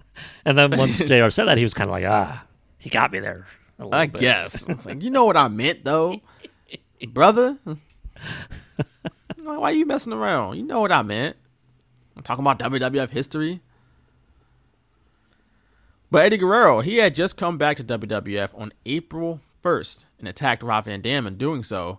After he was released by the W W F in November of two thousand one, he had uh, issues with addiction, and they had caught up with him, and W W F let him go. So for about six months there, he was not in W W F. Uh, where did he go in that six months? He hit the independent circuit, including popping up on Ring of Honor's first ever show in two thousand two. You recall that? Yes, I believe I got that D V D because he was on there. I haven't watched it, uh, except maybe the first time I got it. Yeah, somewhere around here, but I do remember that.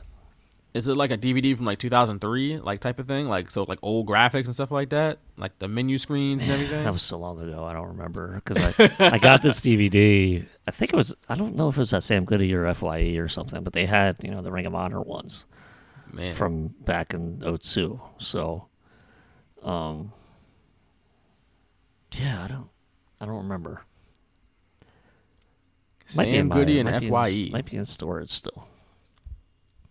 I gotta go back because I have a bunch of them, Ring of Honor ones from oh two and oh three, because uh, I wanted to, you know, I got these in like oh eight or oh nine maybe, because I wanted, I never watched Ring of Honor back when it started, so then I realized like how many people came through there, um, you know, doing some research on it and stuff. I was like, oh, like I, I want to watch these shows, so I didn't even realize it was based in Philly for a lot, a lot of, of shows, so yeah. I've missed out on the Ring of Honor around this era. It's a bummer. Yeah, down at the Murphy Rec Center, man. Yeah. Right out of Philly. So, Ring of Honor was born in Philadelphia, for those that didn't know. Uh, and you can watch the main event of the first paper, of the first show on YouTube right now. It is a triple threat Bryan Danielson, Low-Key, and Christopher Daniels. Is it on the and, A E W YouTube channel? Since they own it now?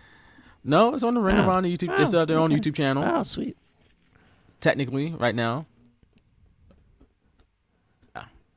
Eddie Guerrero was doing a lot of stuff during his time away from W W E or F at this point uh, during his time away. But uh, another really good match, right? Like, this match was well-paced, well-done, like, really no complaints, no notes.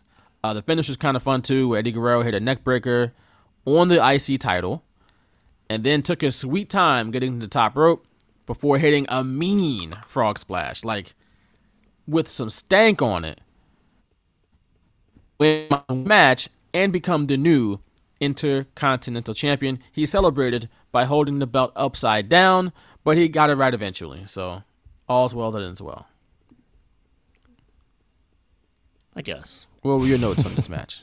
Um, uh, I wish we had the old I C title. I don't know. I, th- this was a nice I C title when R V D had it and Eddie had it. Um, I think R V D won it back, right, in the ladder match? This is when some dude uh, jumped in the ring on Raw, and I think Eddie was oh, about yeah. to like kill him. yeah, yeah. Um, that was my favorite match between these guys. But you said earlier, like, uh, just embarrassment of riches with talent at this time. You know, Eddie and R V D, Kurt Angle, Edge. Uh, uh, what was the other one? Uh, yeah, uh, Tajiri, Kidman. That yeah. just like an, a crazy amount of talent here, but yeah. The I mean, you got Brock Lesnar and Hogan. Jeff Hardy in a in a in a squash, right? And that was fairly entertaining. So, right, um, it, it's a good show. But then he got Hogan in the main event. It's just kind of like, ah, what are we doing here? You know, what are we doing here? But um, it's a great mid card, obviously. Yeah, it was in hindsight tremendous, and even even at the time, I mean, these were all good matches. Like, I really, honestly, even the, like you said, the Brock and Jeff Hardy match wasn't bad. Even Scott Hall and Bradshaw, for what it was, wasn't bad. It was fine for what it was. So, yeah, this this is it's just crazy what they got going on at this point. Um, but moving on from the I C title, we're now with J R and King, and J R is talking about the Scorpion King. He's like, man, I tell you, best movie I've ever seen in my life, the Scorpion King. He loved the movie, of course, right? Uh, which, in reality, was a highest the highest-grossing movie in the history of April at this point, beating The Matrix, which was not initially a box office hit, but of course, The Matrix is one of the most revolutionary movies of all time, and Scorpion King is not that. Okay, um, Matrix was is a cultural phenomenon, and Scorpion King was not that. But what it was was a, a you know a fairly A decent film at the box office. It grossed thirty-six million dollars in its opening weekend. And, you know, that was number one at the box office that weekend. And the film eventually grossed one hundred seventy-eight million dollars worldwide on a sixty million dollars budget. It's pretty good. A little bit. Pretty good. So, uh, pretty good for a wrestler. You know, pretty good for a movie starring a wrestler, I should say. Uh, so, it, it was clear that The Rock was on his way. Let's just say that. Yeah.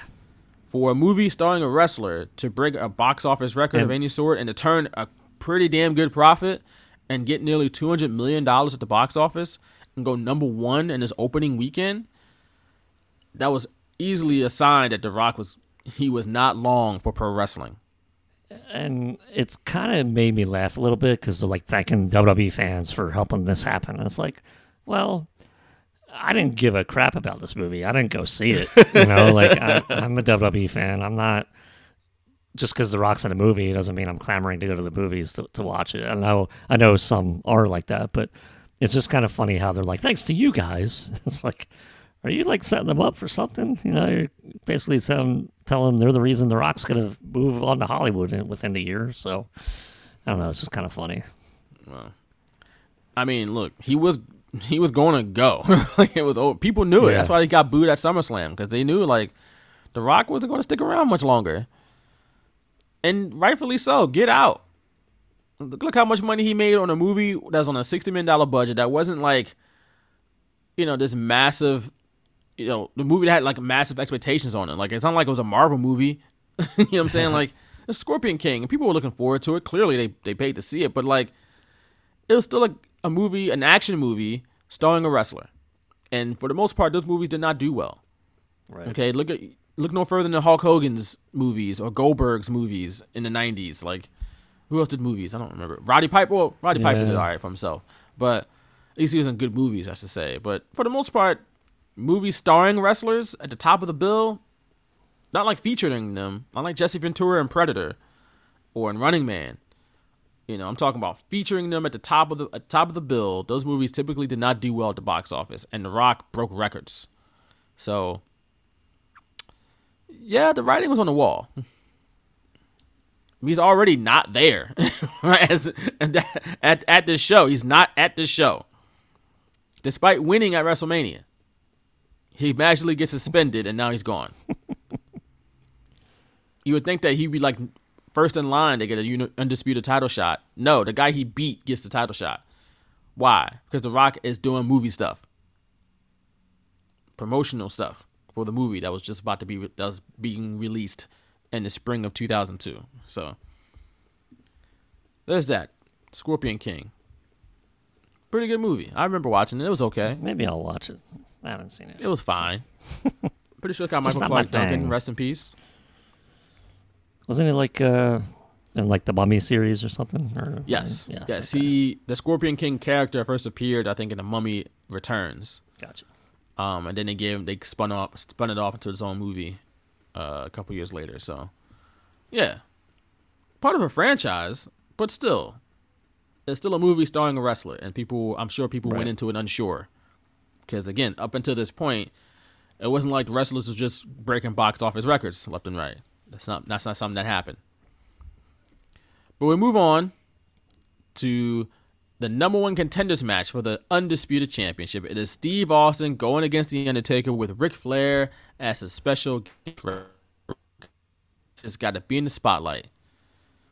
Okay? And look here. The story of this match, pretty much, is that Ric Flair is the worst referee of all time. Okay?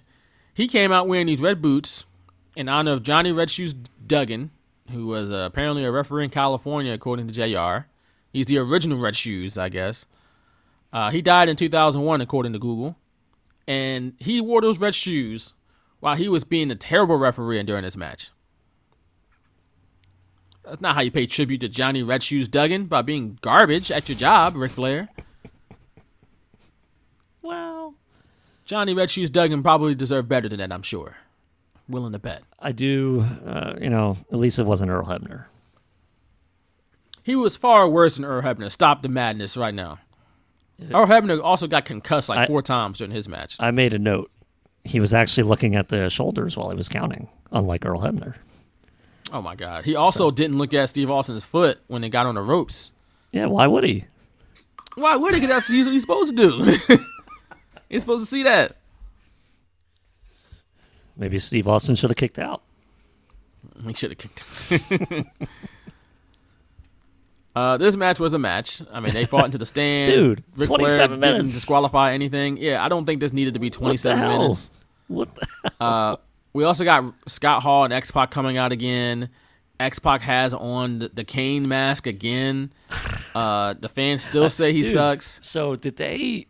Did I must have... Uh, turned away or something. Did they put the camera on the N W O coming out? I believe so. Yes. So I missed it. They showed it. Them walking down the ramp. And I remember it took forever to get down the ramp. I, I heard the X-Pac sucks chants, and I made a note, and I was like, what the hell are they doing saying X-Pac sucks? You know, like not realizing they were out there until I, they mentioned it again on commentary, and then you saw them on camera. I was like, oh, I guess they did come out. Like I, I missed, because this particular time, like, what I think I'm going to do moving forward is put my AirPods in and watch it on my iPad. That way I don't miss anything audio-wise, but I clearly missed that. And I was just like, I didn't rewind it or anything. I was like, why are they chanting Xbox sucks during Austin the Undertaker? It makes no sense, not realizing they were coming out or have already came out. So, yeah. That was just kind of funny. What this, that's what this match needed. It needed the N W O. Okay. That's what we needed here. Uh, also, Flair's counting slow as hell. Yeah, that was bad. What the hell? I'm surprised Undertaker didn't just punch him in the face. But he did to Earl later on. But Earl, Earl deserved it. Cause oh, my God. Earl. Okay, but, no, um, Ric Flair deserved it. Ric Flair deserved it, and he knew it, too. But it was the Undertaker's match, so he couldn't. He would have been disqualified. He was being smart. But yeah, they inadvertently bumped into Ric Flair. He's down and stuff like that. Uh, legit bumps, you know. It was like legit good for bumps, Rick. I guess. They didn't look he fake. Took, Ric Flair, I feel like, wouldn't have taken this match unless he got to do some bumps. um, he probably demanded it. That's why I'm laughing. Like, I'm, I wouldn't be surprised if he just like, all right, like, when, when am I going to bump, guys? When is it my turn? I got to be involved. Um, at one point, Steve Austin grabs a steel chair. Ric Flair tries to take it away from him. He is unsuccessful. However, Austin runs over to Undertaker. Undertaker kicks the chair right into his face. No D Q, though. No disqualification. Ric Flair's just there. Watched it. Then he somehow didn't see Steve Austin put his foot on the ropes when Undertaker pinned him. And Ric Flair just counted slowly to three anyway. Worst ref of all time, bro. Now, uh, now Ric Flair, now Undertaker's the number one contender. Good job, Flair. King, who was complaining about Flair being the referee the whole time, he was right all along. It's the first time I will say I would agree with Jerry the King Lawler on this one. Oh, wow. Good job, Rick. You really did it. You really did good this time, Austin. Because you know Austin must stun. He hits Undertaker with a stunner after the match. What's this? That was so convoluted too. It's, it's just, just stupid. Like, Undertaker gives him the finger, then he stuns him. And it's like, it's like, what the hell? Like the Undertaker's supposed to be this badass, and he just made look like an idiot. So Austin must stun. Okay, should have stunned Ric Flair. Right. Like why? Just have Taker leave and. Because they, they were going to, Flair was going to feud with Austin anyway. That could have been the start of it. I know they did something on Raw before Austin eventually walked out on the company a few weeks later, but it's like, look, you could have just done the Austin son of Flair there. Be like, my my foot was on the damn rope. Oh, I didn't see it. We'll see this and stun him. Literally. Easy. You got the promo mapped out. That's literally easy. Well, look, we had to get the next segment. This is why Ric Flair wasn't in the ring. Because Flair is backstage. And Coach runs up on him and is like, hey, hey, hey, you didn't see what happened? He's like, what are you talking about, man? I ain't seen nothing. They walk him over to a monitor and show him clear as day that Austin's foot is on the ropes. Flair sees this footage and just simply goes, and this is what he said. He did. This is not what I say. This is what he said. So put earmuffs, kids. Ric Flair sees this footage and goes, ah, oh, shit. And then walks away. I meant, we're, I meant to go live, back and pal. clip that. I did not clip that. I meant to go back and clip that because I laughed so so much. It made me think of uh, Michael Bourne in Phillies radio last year. He was like, oh, shit. Mm-hmm. um, I, I could clip that and use that for, like, ever. That was a great Man. reaction by Flair. They could have went back oh, to the ring man. and be like, this match must continue, but he didn't. Cause no, he did not. He just said, welp. I've never seen that clip before. I've never seen yeah, Flair say that before. It's so Coach funny. Coachman was like so adamant. You know, like he's like, gotta see this, you Mister gotta Flair. See here, here, here, here it go. And they had it ready. Who, who was running that screen? Right. Who had it loaded up? They just go to camera, go to T V twelve, play it right now for Coach. Have it ready. That's not how that works. We move on, though, to a match that I really don't have any notes about. It is for the W W F World Tag Team Championships. It is Billy and Chuck. And I was like, oh, this is interesting. Then they said, against Al Snow and Maven. I was like, oh, what the hell? What are we doing here? What? Now I'm t- here talking about all this talent. Oh, look at all the talent W W F got. Oh, my God. Over here, people over there, and then they got Al Snow and Maven. Y'all broke up the Hardy Boys for this? Listen, Maven and Al Snow, that would have been a, that would have been cool. Tag champs. Y'all broke up the Dudley Boys for this? Yeah, why not? This is we got Billy and Chuck against Al Snow and Maven. Hell yeah! What? Co-main this is event. The tag team division. Co-main event. This is what you wanted from your tag team division, Vince McMahon. You got some of the best tag teams in history on your roster. Yep, we're going to Billy and Chuck against Al Snow and Maven. World Tag Team Championships. Let's go. Meanwhile, the A P A is getting, they're getting roses thrown at them. Like, people love them so much. All right? People are just falling over themselves to cheer for the A P A. Al Snow and Maven. go, go, hit your shot. In five minutes, they lost. How the hell did they get a tag title shot to begin with? I don't know, man. How did that happen? Wasn't Maven know. just fighting for the hardcore title? Now he's getting yeah, a tag yeah. title shot? Yeah, with, with his mentor, with, Al Snow. With Al Snow? Nah. I ain't buying it. Nor am I buying Rico's sideburns. All right? Them sideburns were vicious. They look like boomerangs in his face. He was, he was talented, apparently. He was apparently a wrestler that Vince turned into a manager, which is not surprising. like, like, he did uh, wrestle a little bit down the road, but not not often. No, but he, he apparently was a wrestler, though. So, yeah. But there's that. The less said about this, I mean, I don't know if you have any notes about this match. Uh, they, they always, with these type of characters, they do, like, the spots, you know, like the drop toe hold up Chuck right into Billy's nuts. Like, it always kind of like makes me laugh a little bit because like you don't see that in any other match, but because it's Billy and Chuck, you gotta have like a, a nut uh move, you know, like you gotta have like a sequence yeah. of somebody going on each other's nuts, and it just I don't know, it made me laugh. Uh, I society, I, I don't think uh, I never got, I never thought about these things the way. I guess, I don't want to say most of the fans did, but like the way I, I've seen it talked about online, you know, characters like Billy and Chuck, characters like Eugene, because I always thought the end game in wrestling was to make the good guy, you know, win or something. So Eugene got like a big win over Triple H before, I think. Uh, uh, Billy and Chuck, I really wasn't like involved with, like I was kind of out and on my sabbatical a little bit. So I didn't follow much of their thing until I, you know, I came back, and by then I think they were already split up or on the way to being split up. So, um, but yeah, like now that like I read why other people just, it's clearly Vince McMahon just like making fun of people. So it's like, man, like I, I watch these back and I'm just like, the balls of that man, like just doing whatever the hell he wanted to do. It's like, why can't why couldn't you just make? If you wanted these characters, just make them like good and not have like the stupid stupidity around it. But that just Vince McMahon could not help himself at all. I just I don't I don't understand what he was going for when when he does these types of characters where it's clear you kind of want your audience to turn on them, but sometimes they don't. Well, he's clearly going for the lowest common denominator. Yeah, he's also going for like people's.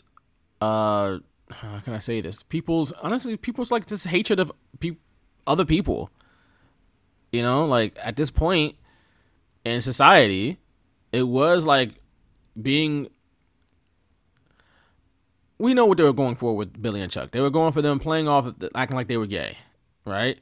That's what they were trying to do. With, there was those overtones, right? And they made them villains for it. And people still yeah, thought that, exactly. you know...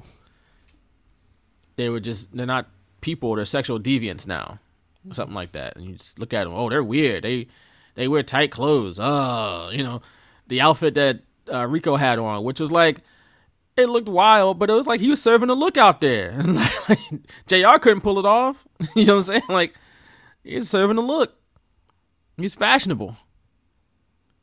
But weird. Oh, like, if you don't understand it, it's you got to villainize yeah. it, pretty much. Uh, I wish I could be more eloquent in, you know, saying it, but it's just feeding off people's hatred, the pe- people that they don't understand, don't want to get to know. But that's what that was about. Controversial at the time, but in hindsight, it's like, what what, what were we doing? Especially yeah. making them villains. Right. That's the whole thing. And yeah, Eugene wasn't a villain, but it's like, okay, like, oh man, the yeah. the, the, the feel good aspects does does that. And that's in their mind, like they're in their mind. It's like they feel good. Oh, they get they feud with Triple H. Triple H and Evolution take advantage of him.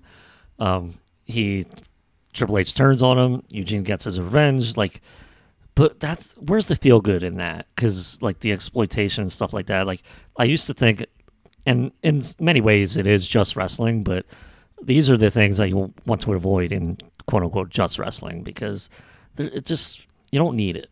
Like wrestling doesn't need certain things, and uh, you know, heat. Everyone loves heat and all this, the cheap heat, stuff like that. Uh, M J F always goes for the cheap heat. It's like you, you don't have to. Like, it, it, in many ways, it literally is just wrestling. Like, you don't need to... Like, this is trying to get us away from real life thing.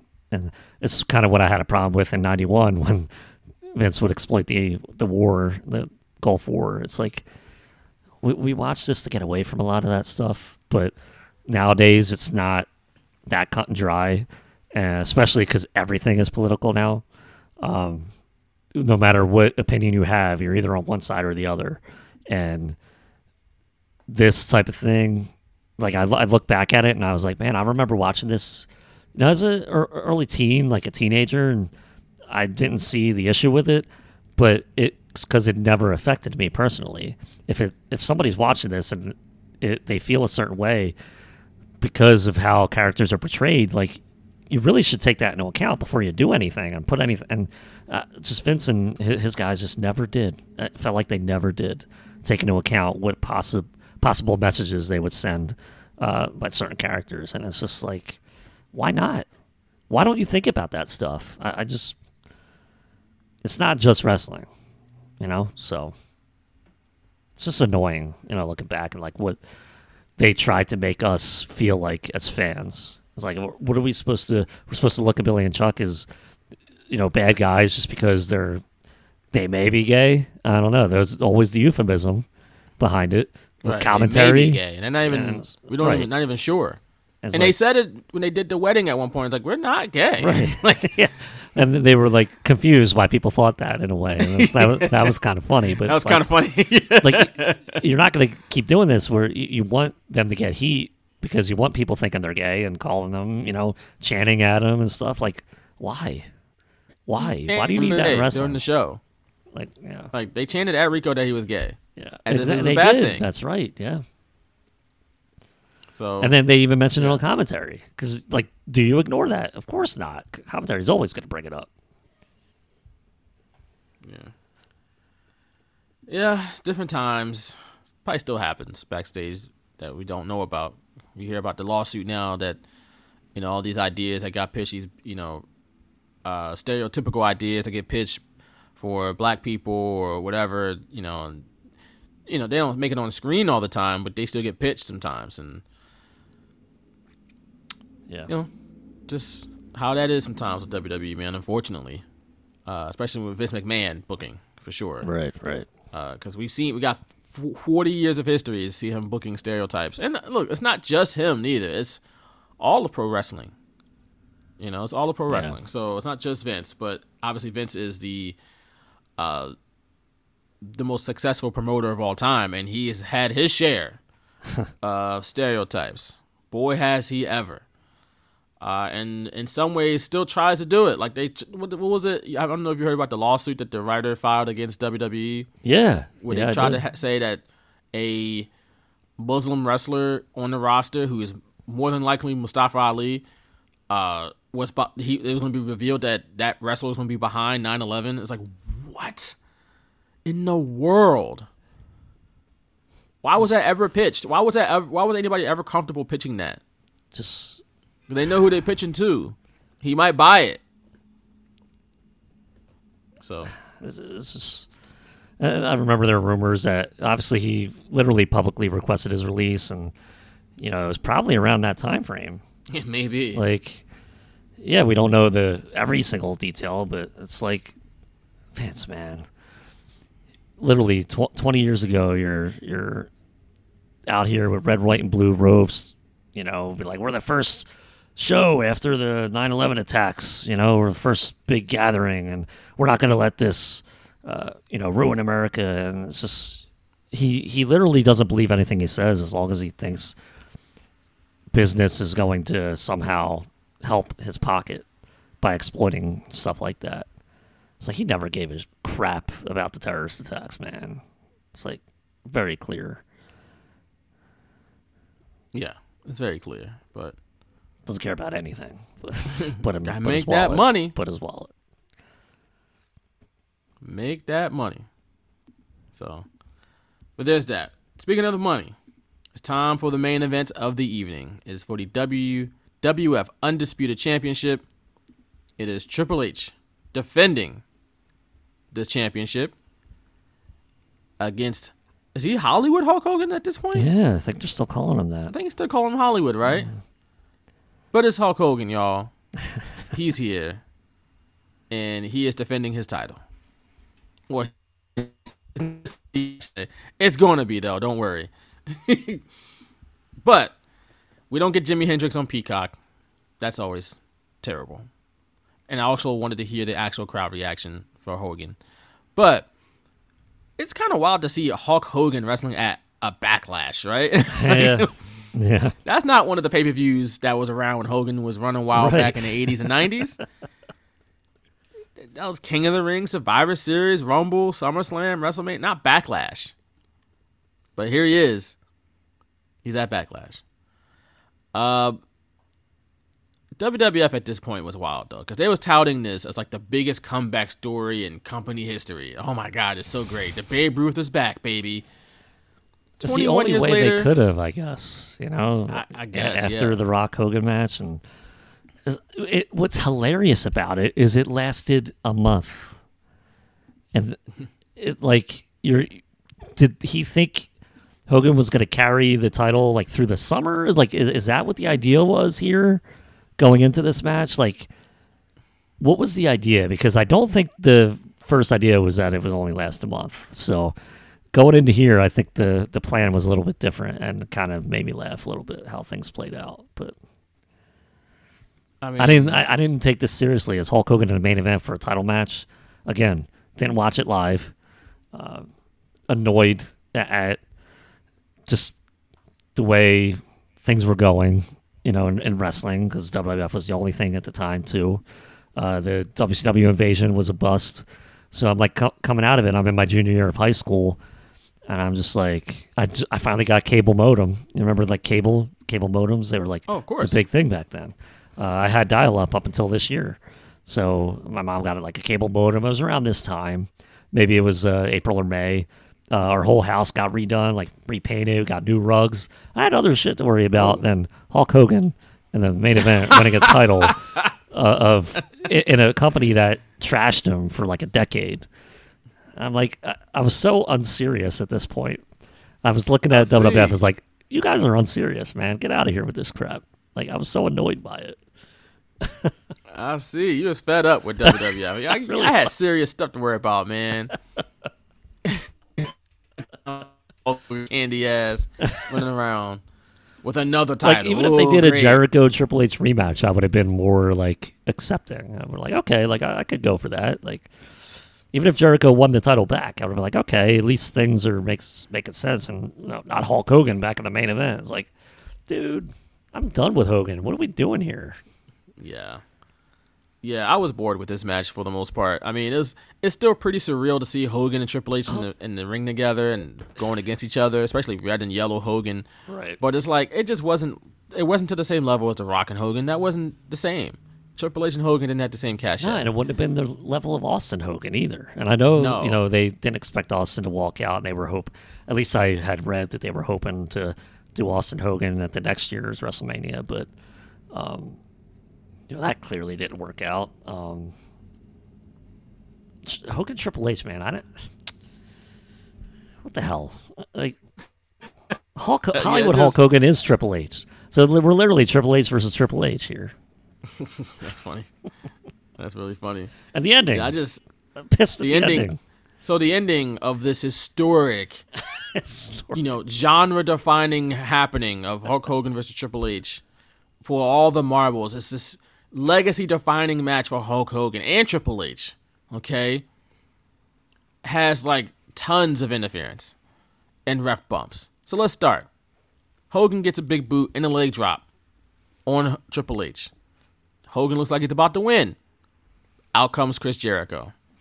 Because remember, he said earlier, he didn't like Hulk Hogan. He didn't deserve deserved this before I got my rematch. Well, he comes out, he assaults the referee. He then hits Hogan in the head with a steel chair. Jericho tries to wake up the ref, but Triple H is like, nah, I'm a good guy. Uh, get out of here, Jericho. Uh, and then kicks him out, right? Beats up Jericho, gets rid of him. That didn't help the match whatsoever. Out of nowhere, Hulk Hogan hulks up, which I always think is funny. I don't know why I think it's funny when I see it in two thousand two. It's, and he doesn't walk around the ring like he should. He just stays in one spot. That ruins it, too. Look, he's Stupid. older. Get, get out of here. He got he to he gotta adjust it, his game a little bit, baby. I mean, I guess that's true. That figure four Triple H put on him, he could barely, like, uh, bend Hulk's leg. Because Hulk's wearing this big-ass knee brace, too, so he clearly can't move around that well. And the, the figure four Triple H put on him just was, like, so bad. I, I was like, man, this sucks. Yeah. I was so angry. He shouldn't, be, he shouldn't be in main event matches like this, right? Hulk Hogan hawks up. He hits the big boot, but misses the leg drop. Oh. Triple H hits a pedigree. Now he looks like he's about to win. But out comes The Undertaker because he doesn't want Triple H to win because why? I don't know. I guess, I guess he, Triple H is uh, more tough, tough an opponent. Is that really the reason? What a way to put Hulk Hogan over. I'd rather face the old man. Well, I mean, he did beat him on Judgment Day. So. He beat the hell out of him, too. So, in hindsight, it was an easier opponent for Undertaker. Uh, Hebner gets hit again. He's taking all the bumps. He's taking more bumps than Flair did in that match. And it's perfect timing, like perfect spot. Hebner's near the ropes, and all Taker has to do is punch him through the ropes and knock him out. Right. That was hilarious. he, did. he was like in the that perfect spot. That was the best spot thing Earl did all night. Undertaker to get, get a good shot in his face. That's really funny. Uh, Undertaker grabs a chair and he clocks Triple H with it. Undertaker picks up Hogan and drags him over to Triple H. And it looks like Hogan's about to go for the pin. He's like, wait a minute. I'm a good guy, brother. I won't let you do this. He beats up, he hulks up on Undertaker, gets rid of Undertaker, turns right into the leg drop. Boom. Hits a leg drop. And wins the match and becomes the champion. You just like hated what Taker did, but then you're just gonna drop the leg anyway and pin right. him. Like, it's like was Hogan a good big drop to win instead of what Undertaker did? Undertaker still helped you, bro. Triple H never got up after that. Taker's smiling while he's going up the ramp. Like exactly, this is exactly what he wanted. What he wanted, idiot. He did it with the quickness, too. He didn't waste any time. Yeah. As soon as he got rid of Undertaker, he turned right into the leg drop and ran right into it. One sw- fell swoop. One seamless motion. Earl's all of a sudden awake. Like... That, too. He got punched in the face by the Undertaker. Uh... I love that. This is, like, so wild. Like, Hogan is the ultimate good guy, but yet he still just hit the leg drop and won anyway. Like, still, still the opportunist. After the match, Triple H approaches him. You see the blood crawl, like streaming down his face, and you don't even like, man, like, be like, oh, what happened to you? Like, what happened? Like, what the hell? Like, everyone's just a matter of fact. Like, oh, you're bleeding. Okay. Triple H is just trembling with anger. Oh, stupid. Staring at him. Stupid. And it holds out his hand. Yeah, I hate it. I hate it. It makes no sense. And then Hogan must pose. And that's how we go off the air. Backlash two thousand two. He did, he what didn't a wild beat him finish! Fairly, it was he terrible. Did, like, how? Why are you shaking his hand? I don't remember how that played out. Like, I knew Hogan won, but I didn't remember how the actual finish played out. And yeah. now I'm like, wow, that was garbage. No wonder, Tri- no wonder Hogan lost next month because we couldn't keep keep going with Hogan. Overbooked B S. That sometimes it's good, but definitely not good at Backlash two thousand two. You have Triple H very clearly. You know, bleeding, um, even like wipes it, and he knows what happened, and like he knows it's the Undertaker that did it. But why are you shaking Hulk Hogan's hand? Like he's the one that took advantage of it and pinned your ass. Like, like, why are you shaking his with like, the quickness? Ah, uh, yes, I understand. A few months later, he Triple H returned heel, have that feud with Shawn Michaels, but here, like that's not what we're doing. We're not planting seeds for anything that far in advance. So why not just like. Be angry that Hulk Hogan took advantage of it and be like, I'm bleeding, man. You didn't win fair and square. Like, I don't know. Like, because it's not a baby thing, face thing to do. Like, get out of here with that crap, man. That's w- I mean, what a terrible like... finish and even a worse follow-up of Triple H just shaking Hulk's hand. Like, dude, you got hit over the head with a steel chair. Yeah. How's that? Like, why are you shaking this dude's hand? Uh, I felt that was a babyface move, which is not like blame anybody. That, it's just here's not the thing. Be upset. And I think here's the thing. I like the handshake if you're just beat, you have a great match, it's one on one, and you're beat fair and square. Like none of this other shenanigans. The, the that's when the handshake means more. You're just like the better man won. Congratulations. It's the way it happened at WrestleMania six when Hulk Hogan and Ultimate Warrior did that. Not here. Not when, like, you get hit over the head with a steel chair and you're like bleeding profusely, and then you're like, well, the better man won. Like, no, this, this isn't how it. No. It's just so stupid for a wrestling angle. Like, it, it just made no sense. I'm, I'm finding like, these logic holes in this crap too much. It just made no sense. And, of course, you know, I have to read the results that Hulk Hogan won the title, and I'm like, you got to be kidding me, man. Like, really? A month after the feel-good story of Triple H coming back and winning the title, and he's already losing it, but he's losing it to Hulk Hogan? Get out of here. It's stupid. Like Cody winning the title, losing the, the, in the main event of WrestleMania this year and going like, you beat me, Roman, you got me. It's like, no, he didn't. He cheated. Right. Like, uh, they didn't we all saw make, that. He didn't even make a big deal about it. It's like, okay, you're not going to give right. me a rematch. That should be part of the story. You're not going to give me a like, rematch? Hey. Well, at least give me a tag match tonight. It's so stupid. Like a tag match? What do you mean? No. He didn't even bring up the fact that his cousin helped him. It's like, that's a real, that's a legit reason to be upset, Cody. It's okay. That, no. It was banished from the ring, and the ref didn't even do anything when he saw that he was back after he was banished. In Vince McMahon's mind, babyfaces don't complain. They get and dust themselves off and try again. But you're not allowed to complain. You just take, get unwillingly, and that's it. It makes baby faces look stupid, honestly. It just does. They have emotions. And I'm not saying that, like, even like, let's say, like, related to sports, when the Saints lost the N F C Championship to the Rams, right? In early twenty nineteen, twenty eighteen season. That was highway robbery, right? And I feel like the next day or the the night of, when, you know, during the press conferences after the game or the next day or to do the locker room clean out maybe a day or two later, Saints players had every right to be upset about that call. Now, maybe you don't drag it out into the offseason, which is what happened. I can understand there's some sore feelings. Granted, Saints had their chance to win that game in overtime. Okay? People always overlook that.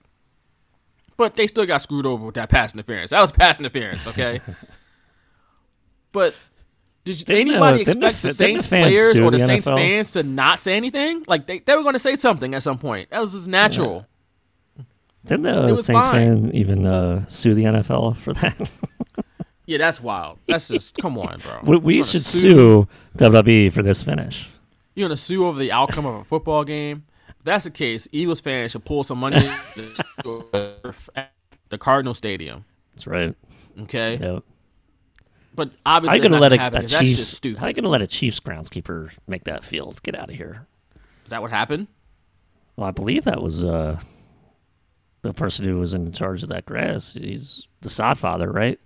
Believes he got believes, I believe he was, you know, like a Chiefs guy, Chiefs fan. I have no idea. We're working. I have with no the idea. Chiefs. I thought the league just did that and got a third party to. Uh, or George, tell me. Let's see. Take over that.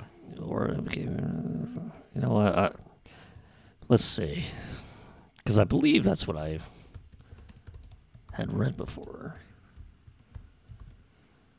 Yeah, he was. Uh, he worked uh, in Kansas City in nineteen sixty-three. Kansas City was the Chiefs. Moved to Kauffman Stadium, Arrowhead. Tillman took on handling full-time groundskeeping duties for the two stadiums. So yeah, like he was like a Chiefs guy. Probably gave the Chiefs a heads up on the field. At least that's what the uh, conspiracy theory was after the Super Bowl. But he definitely. Uh, Definitely had Chiefs ties. I think that's what people were like, kind of like, even before the Super Bowl, they're like, mm, I don't know about that. I'm not, and I'm not one that says like the field cost the Eagles the Super Bowl, but I mean they didn't touch Patrick Mahomes, so look, it is what it is now. Uh, but eventually, obviously, you move on from losing, right? But when it just happened, it's okay to be upset.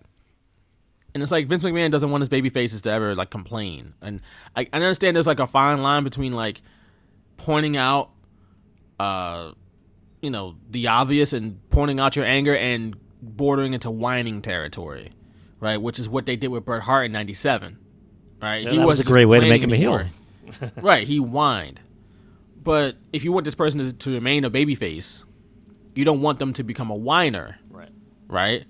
So there's a line, but it's still, it's not, it shouldn't just go without acknowledgement, right? No pun intended to Roman Reigns, right? Some way, it doesn't have to be. It doesn't have to cross into whining territory, though. It could just be, like, hey man, you you wouldn't have. You could be like a, you could spin in a certain way to make the the babyface sound even more tougher. Like, hey man, you was real dope when you had some, some help. Like, how about next time we do a one-on-one? But obviously they didn't want to do that with Cody Rhodes and Roman Reigns, so we're That's not getting there. For a tag match on Monday Night Raw. Right. And here we are twenty years prior, and Triple H is like, well, you got me. Caught me slipping. Like, no, you didn't. Here I am bleeding profusely. Right, I got hit in the face with a chair. That's why I'm bleeding right now. But Oh, I thought the leg drop did that to you, brother. No, no. No, your maybe legs aren't that strong, brace. Undertaker. Or not oh, Undertaker, Hogan. On. Maybe he had two knee braces on. I don't remember. But. Oh. Either way, that is Backlash two thousand two. Nick, any final thoughts? And take us out with some plugs, please. I just can't believe they put the belt on Hogan. Like, I get yeah, it makes like, no sense. The nostalgia thing. And Vince is like, oh, maybe we can catch lightning in a bottle. But, you know... Yeah, you went from Hogan to The Undertaker the next month, to The Rock the next month, and then Brock at SummerSlam. So I guess it didn't, uh, you know, if Triple H held on to the title and Brock beat him, who knows what would have happened. But I guess it worked out the way it was supposed to work out. You can follow me at underscore Bacone on Twitter, and follow us at The Shooters Pod on Twitter, and check us out on Facebook, facebook.com slash The Shooters Pod. Check us out at the newly redesigned philly influencer dot com and podcasts at fox p h l gambler dot com. Oh, that was that was intense there. I like Thank that. You. Uh, you can find me at Vaughn M. Johnson on Twitter. You can also find me out here in these streets. Maybe not today, though, because it's ugly yeah. outside with this weather. I don't care what Nick said about, oh, it's great. No, it's not. It's, nah, I always said it was great because it reminded me of Livewire mornings. Oh, that's, that's still strange. It reminded me of Livewire. It's really strange. Uh, you can find us on Patreon, patreon.com slash the shooters pod. You can request a future deep dive, and when you do, we will, we will fulfill that request, and we'll allow you to make a cameo on the show. Next week's show is a Patreon request. It is Backlash two thousand three. So all these backlashes were leading up to something, y'all. It is Backlash two thousand three, Goldberg's first match in W W E against The Rock.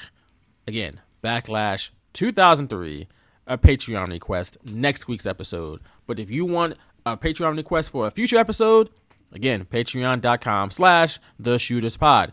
But until next time, for Nick Bacone, I am Vaughn Johnson. Thanks for listening to episode three sixty-two of The Straight Shooters, and we'll catch y'all again next week. And his, his agent, a pancake-sized fever blister on the lips of life, Paul Heyman,